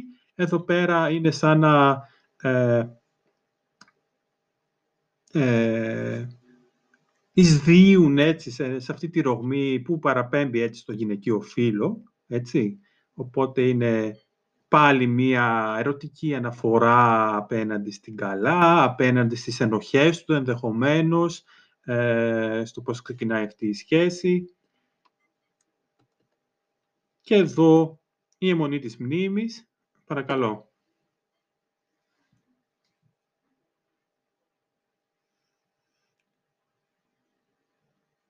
Ναι, ε, είναι αυτό, ναι, ε, παραπέμπει κυρίως στην ιδέα της παρακμής, ας πούμε. Εδώ πάλι, στο, ναι, είναι, ο επίσημος τίτλος του έργου είναι «Η αιμονή της μνήμης», ε, αλλά είναι πιο γνωστό έτσι ως τα μαλακά ρολόγια. Ε, πάλι έχουμε το πορτρέτο έτσι εδώ του καλλιτέχνη. Γιατί μαλακά ρολόγια στην ουσία καταλύεται με αυτόν τον τρόπο ε, η καθιερωμένη αντίληψη του χρόνου και μαζί και του χώρου, έτσι, που είναι ένα, ε, μια σκέψη, ένα μοτίβο, μια ιδέα που ενδιαφέρει ιδιαίτερα τους ε, σουρεαλιστές. Υπάρχει και μια, μύγα, μια, συγγνώμη, μια μύγα πάνω στο ρολόι, η οποία ρίχνει μια κάπως ε, ανθρωπόμορφη σκιά. Ε, να ξεκινήσουμε, να ξεκινήσω με αυτό το ερώτημα όμως, ε, τι είναι η ρώσικη πρωτοπορία.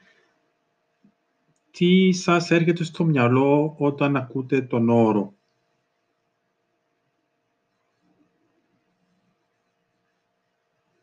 Έτσι, ένα brainstorming. Η Άνθια. Α,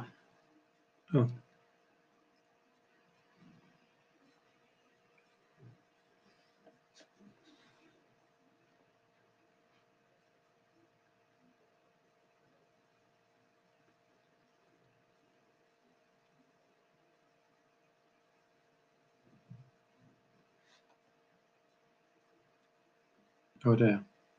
Πολύ ωραία. Ε, είναι σαφώς και ο κονστρουκτιβισμός, αλλά πολύ σωστά αυτό που λέει η Άνθια. Ναι. Σωστά.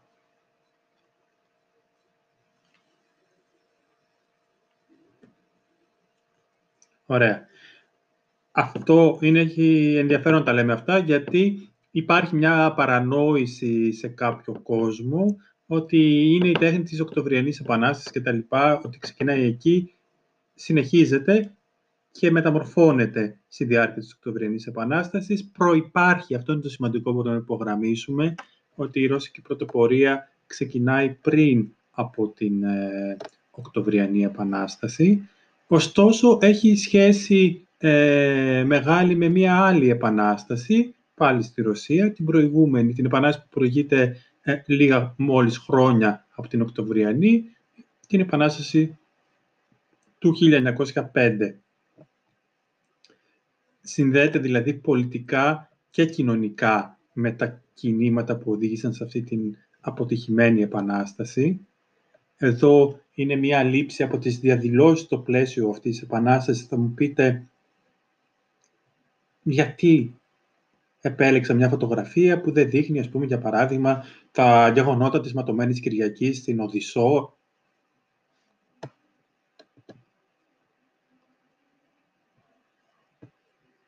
Ναι, με ακούλπα. λοιπόν, ναι.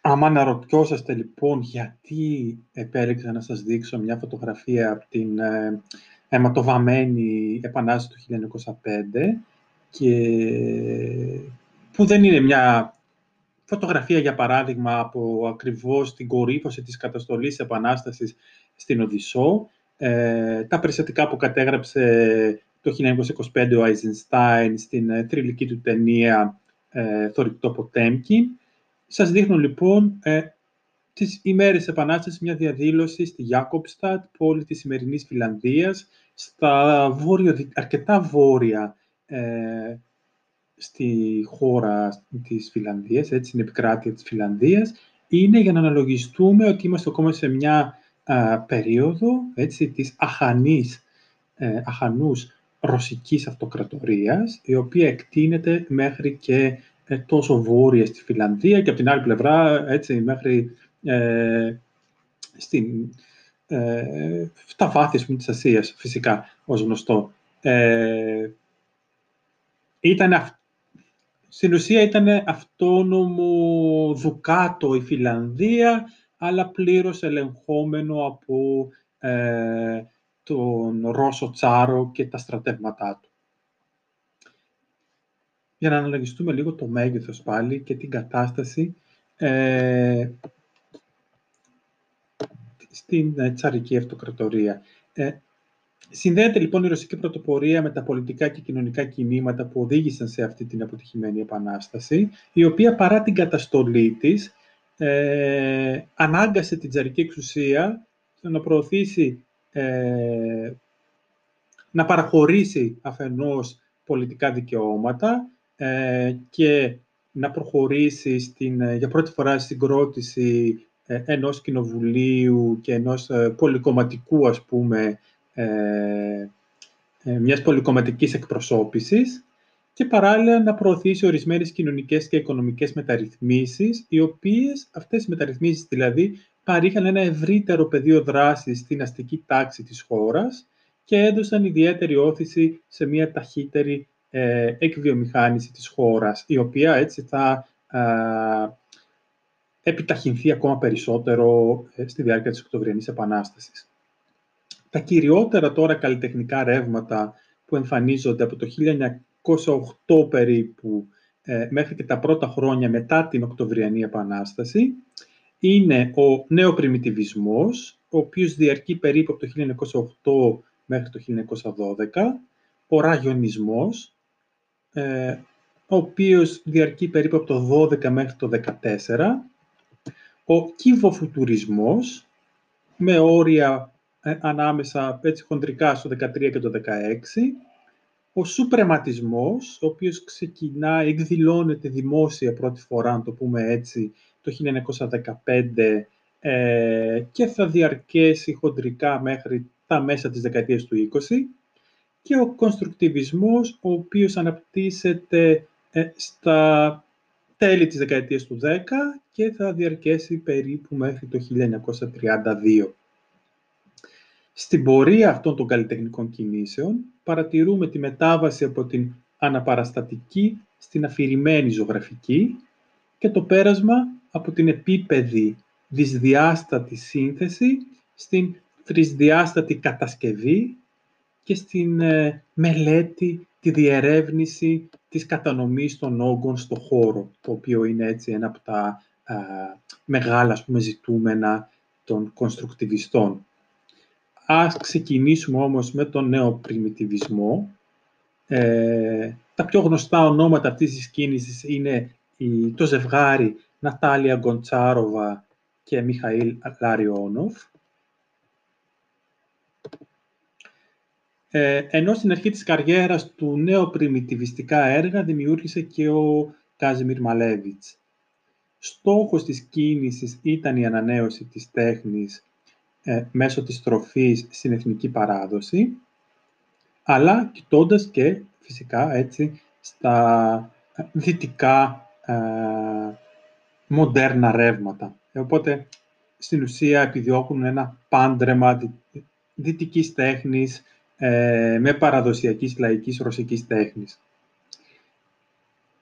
Από τη λαϊκή τέχνη εμπνέονται οι νεοπριμιτιβιστές, ιδιαίτερα από τα λαϊκά χαρακτικά που είναι γνωστά ως Λούμποκ, ε, αλλά και από τις θρησκευτικές εικόνες, τη διακοσμητική ζωγραφική και επίσης από θέματα τα οποία ενδιέφεραν ιδιαίτερα και τους δυτικούς ας πούμε ζωγράφους, ε, όπως τα παιδικά σχέδια. Όλα αυτά αποτελούν ή η ναΐφ ζωγραφική, όλα αυτά, η ναΐφ έτσι παραπέμπει στη λαϊκή ζωγραφική πάλι. Όλα αυτά αποτελούν βασικές πηγές έμπνευσης των Ρώσων ε, νεοπριμιτιβιστών, λοιπόν. Χαρακτηριστικά των έργων τους είναι οι μεγάλες χρωματικές επιφάνειες, καθορισμένες κυρίως με περιγράμματα χοντρών μαύρων ε, γραμμών και οργανωμένες σε επίπεδες συνθέσεις, οι οποίες απορρίπτουν τους κανόνες προοπτικής αναγέννησης. Άλλη κληρονομιά, είπαμε, έχει η ρωσική τέχνη, άλλες αναφορές. Σε αυτές στρέφονται ε, πιο πολύ οι νεοπριμιτιβιστές. Η περιφρόνηση αυτή της δυτικής καλλιτεχνικής παράδοσης συνοδευόταν από μια βαθιά εκτίμηση της τέχνης του Σεζάν, του Βαν Γκό και του Γκογκέν, ενώ από το 1912 και μετά οι καλλιτέχνες της κίνησης στρέφονται σε άλλες αναζητήσεις.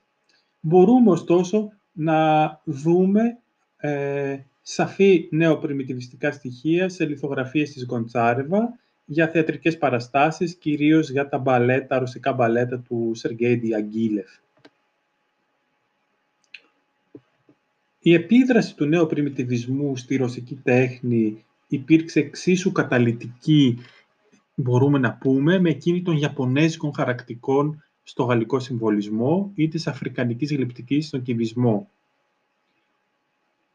Ο νέο πριμιτιβισμός, γιατί είναι σημαντικό, μπορεί να μην μας φαίνεται τώρα, μπορεί να μας φαίνεται λίγο σαν μια ε, ελαφριά παραλλαγή ε, φοβιστών, συμβολιστών κτλ. Αλλά το ριζοσπαστικό στοιχείο που εισάγει στο ε, ρωσικό περιβάλλον, έτσι, είναι ότι ξεφεύγει από τη λογική της ψευδεστητικής αναπαράστασης πραγματικότητας, που κυριαρχούσε μέχρι τότε στη ζωγραφική, και ανοίγει τον δρόμο στην εξερεύνηση των εγενών στοιχείων της ζωγραφικής, δηλαδή το χρώμα, το σχήμα και την υφή.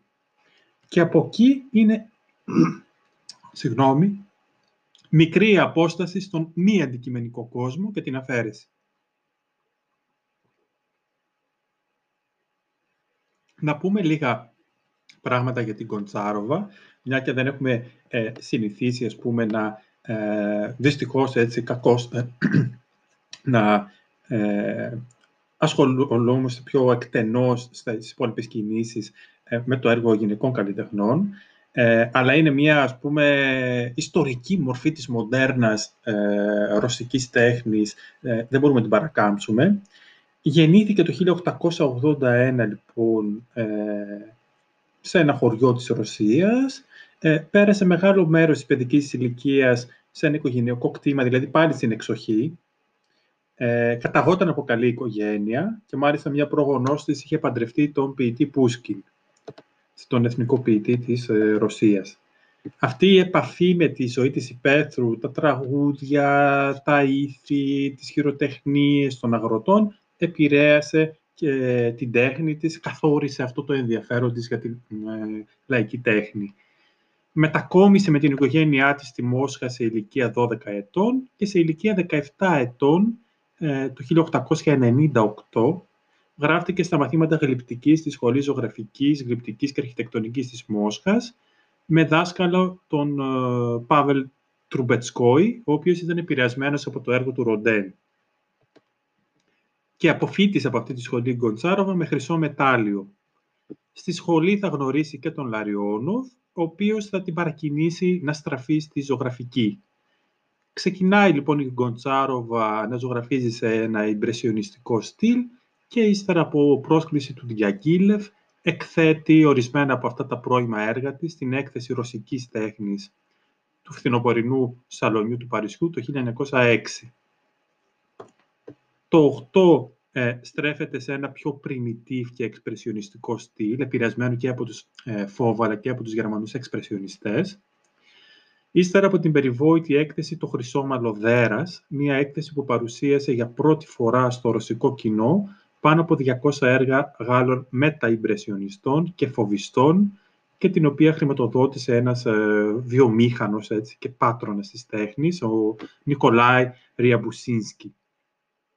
Στα έργα αυτής της περίοδου, εδώ πέρα βλέπετε την Γκοντσάροβα με, το, με τον Λαριόνοφ, είχε καταταγεί τότε ο Λαριόνοφ στο Ρωσικό στρατό. Στα έργα λοιπόν αυτής της ε, περίοδου ανήκουν το τετράπτυχο που βλέπετε εδώ, η συγκομιδή των φρούτων, όπου παρατηρούμε κυρίως την έντονη επίδραση του Γκογκέν, κυρίως σε ό,τι αφορά αυτή την τολμηρή ας πούμε, χρήση του χρώματος και τις ε, primitive εικονιζόμενες μορφές. Αλλά μπορούμε να παρατηρήσουμε και μια έτσι, πιο υπόγεια επίδραση του Πικάσο σε ό,τι αφορά την βαριά πλαστικότητα των μορφών της πρώτη περίοδου έτσι, του ζωγράφου. Στη συνέχεια η Γκοντσάροβα θα συντεριάσει αυτές τις επιρροές από τη γαλλική τέχνη και τον γερμανικό εξπρεσιονισμό με τεχνικές και θέματα από την λαϊκή ρωσική τέχνη, αναζητώντας ένα μοντέρνο εθνικό στυλ. Μισό λεπτό. Ναι, ήταν ζευγάρι.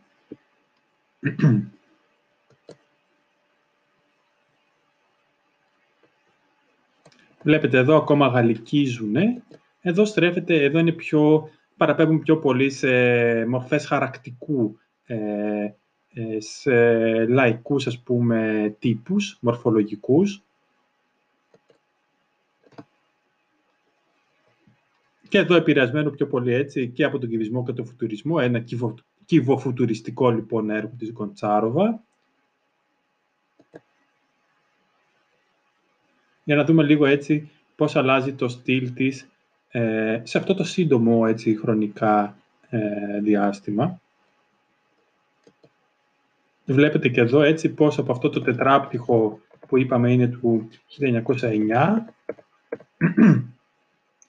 πέντε χρόνια μετά, πόσο διαφορετικά το βλέπουμε έτσι, πώς αποτυπώνονται ας πούμε τα δέντρα.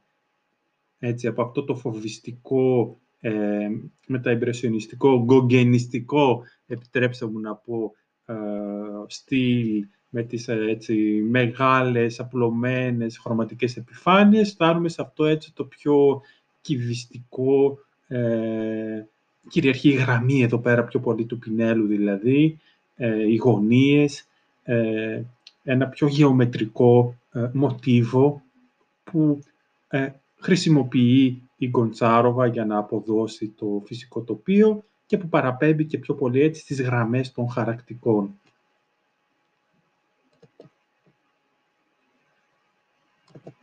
Ναι. Όχι. Εδώ είμαστε ναι, κοντά στο ραγιονισμό, στην ουσία σε ένα κυβιστικό, κυβιστικής έμπνευσης πιο πολύ είναι αυτή η σύνθεση, αλλά επηρεασμένη και από το ραγιονισμό, τον οποίο όμως θα δούμε είναι, περνάει σε μεγαλύτερη αφαίρεση στο πλαίσιο του ραγιονισμού ο Λαριόνοφ σε σχέση με την Κοντσάροβα.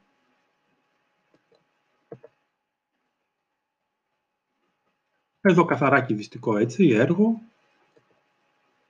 Εδώ κάποια από τα χαρακτικά της Γκοντσάροβα ε, για την εικονογράφηση του βιβλίου του ποιητή Αλεξέη Κρούσενικ «Ερημίτες ερημίτισες».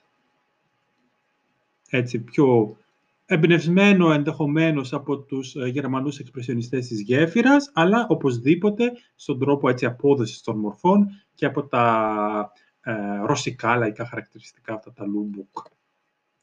Και εδώ ε, από ένα εξώφυλλο της ποιητικής συλλογής των Κρούσενιτς και Χλεπνικόφ με τίτλο «Ένα παιχνίδι στην κόλαση». Και εδώ είναι από τα σκηνικά, εδώ επιστρέφει στο primitive, στο naive στυλ, στα σκηνικά για το χρυσό κόκορα των ρωσικών μπαλέτων του Διαγγίλεφ, που ε, ανέβηκε στο Παρίσι το 1914. Και χρωματικά, έτσι, αναφέρεται εδώ στην λαϊκή τέχνη, αλλά και ε, με όλα αυτά τα αφηρημένα μοτίβα. Και για να καταδείξει και το πώς αυτά τα αφηρημένα μοτίβα, πόσο μοντέρνα πριν το μοντέρνο, πριν την νεωτερικότητα, καθιστούν, ας πούμε, το,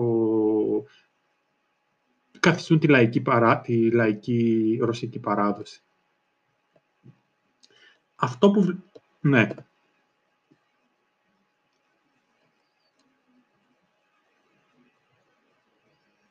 Ναι, είναι κοντά. Γιατί σε κάθε περίπτωση αυτό που τους ενδιαφέρει στην αίδη ζωγραφική είναι ούτως ή άλλως η παραγωγή, η καλλιτεχνική έκφραση μη ακαδημαϊκών, έτσι, δηλαδή ερασιτεχνών ε, ζωγράφων οι οποίοι ε, εκφράζονται πιο ελεύθερα γιατί ακριβώς δεν έχουν αφομοιώσει τους, ε, την πειθαρχία αυτή την ακαδημαϊκή των ε, σχολών καλών τεχνών. Και η οποία πειθαρχία επίσης έτσι, στο ρωσικό συγκείμενο, ας πούμε, έτσι, θεωρείται ούτως ή άλλως ότι είναι ένα ε, ξενόφερτο ρούχο, αν μπορούμε να το πούμε έτσι, ένα μοντέλο ε, που εφαρμόζεται από την αναγέννη, τη δυτική αναγέννηση και μετά και λίγο πολύ καθορίζει και επιβάλλει ε, τους κανόνες, ας πούμε, σύνθεσης και ζωγραφικής στις ε, σχολές της Ευρώπης.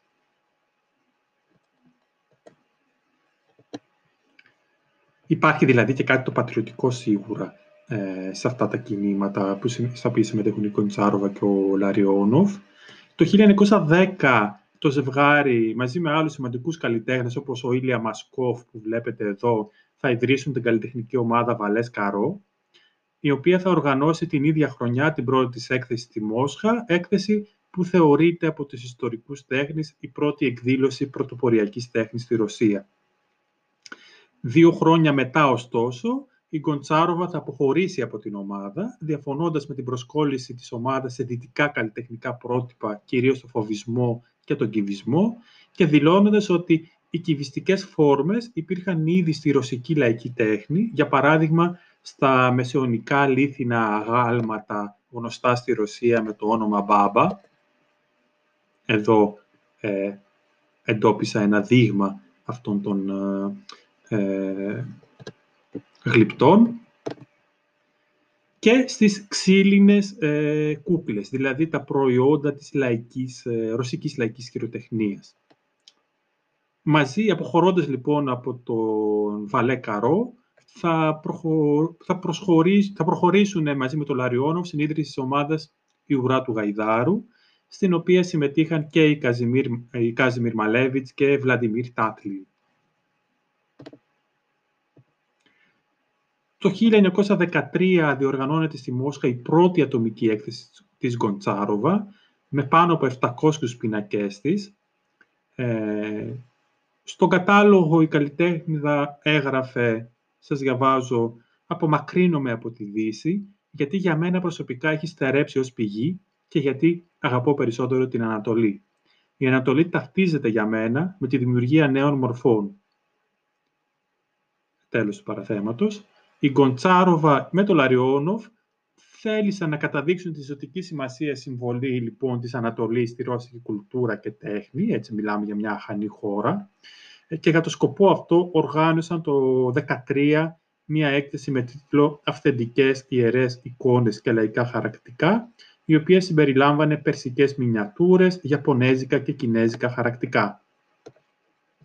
Την ίδια περίοδο, η Γκοντσάροβα ξεκίνησε να συνεργάζεται με τους πρωτοποριακούς ποιητές που είδαμε πριν, τον Βέλιμιρ Χλεπνικόφ, ο οποίος ε, αργότερα θα περάσει σε έναν έτσι ιδιαίτερα ε, ενδιαφέροντα πειραματισμό στην, ε, ε, με την ηχητική ποίηση, έτσι, κοντά στο φουτουρισμό, αλλά ο ρωσικός φουτουρισμός διαφέρει πολύ από τον Ιταλικό.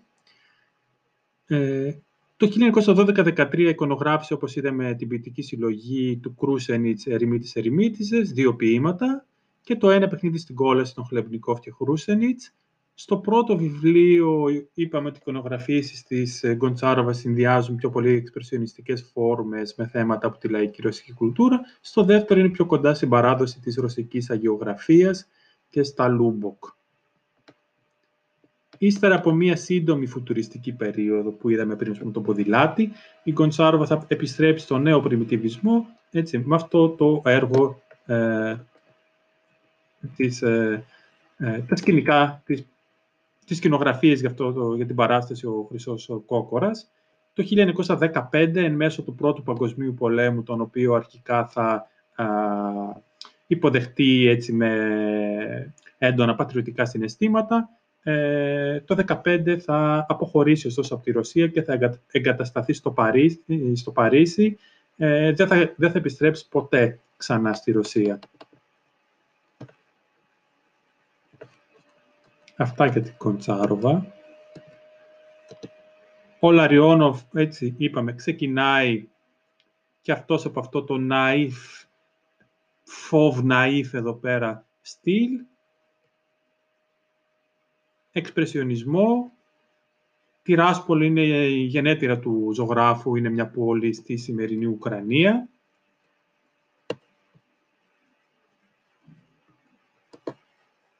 Πάλι ναΐφ ζωγραφική και παιδικό σχέδιο. Ε, έτσι ένα αναφορές στη λαϊκή τέχνη, ε, πάλι τη ρωσική, αλλά κλείσιμο του ματιού και στη γαλλική τέχνη, στην Ολυμπία του Μανέ και στις οδαλίσκες, εδώ πιο ηρωνικά στις οδαλίσκες του Έγκρ και τα λοιπά. Και εδώ πάλι έτσι primitive naive.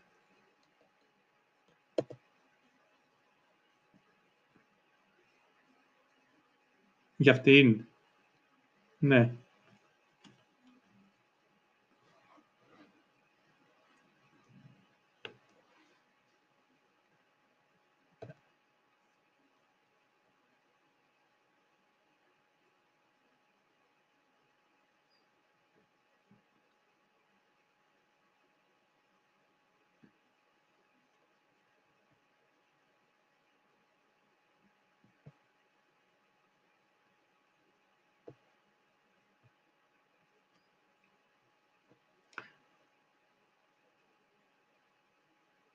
Ναι,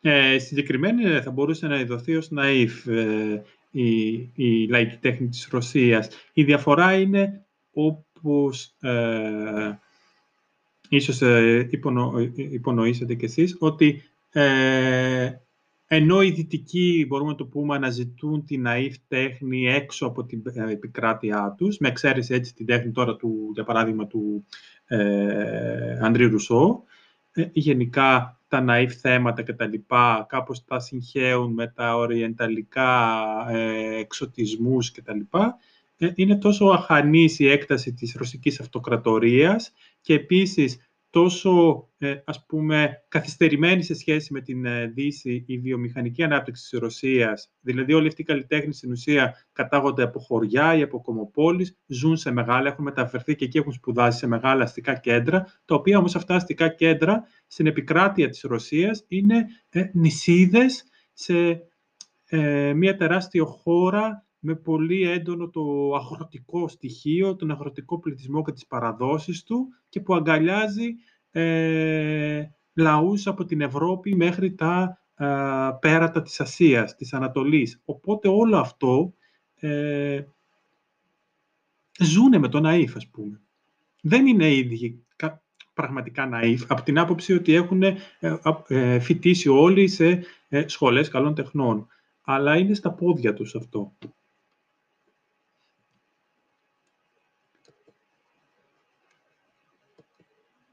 Και εδώ είναι το πρώτο ε, ραγιονιστικό έργο του Λαριόνοφ, το «Γυαλί».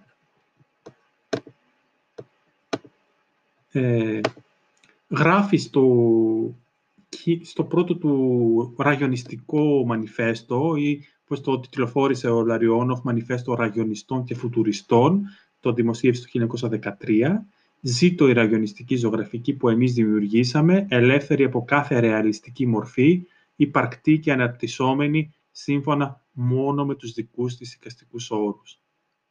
Φαινομενικά ο ραγιονισμός δεν έχει καμία σχέση με τον νεοπριμιτιβισμό, παρόλο που και στις δύο κινήσεις πρωταγωνιστεί ο Λαριόνοφ. Ωστόσο, μπορούμε να πούμε ότι με τον ραγιονισμό οι, αναζήτησεις του, οι αναζητήσεις του νεοπριμιτιβισμού γύρω από τα καθαρά οικαστικά στοιχεία του έργου, όπως το χρώμα, ο όγκος, η υφή, η επίπεδη σύνθεση και ο δυσδιάστατος χαρακτήρας της εικόνας, βρίσκουν τη λογική κατάληξή τους. Ο ραγιονισμός επηρεάστηκε ιδιαίτερα από τον ορφισμό του Ντελονέ.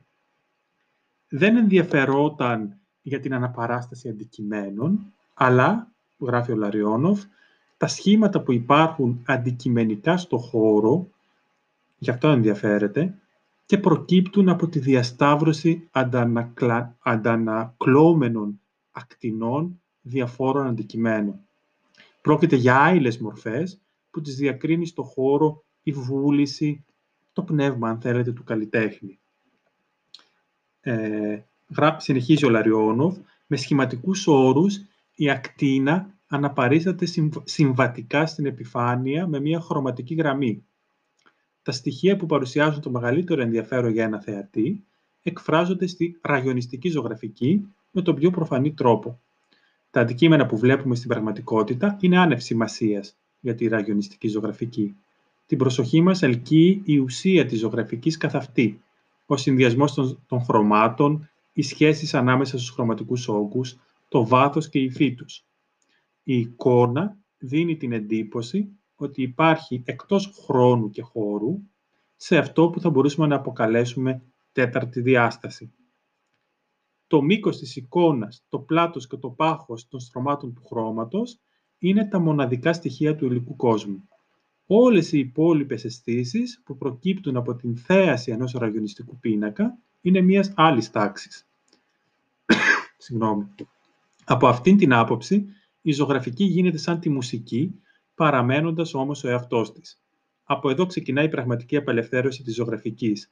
Η ζωή της, σύμφωνα με τους δικούς της νόμους, τους νόμους της ζωγραφικής ως μιας αυτόνομης οντότητας, με τα δικά της σχήματα, χρώματα και ηχοχρώματα και κλείνει. Αυτό το παράθεμα όλο ήταν του, ε, από το κείμενο του Λαριόνοφ.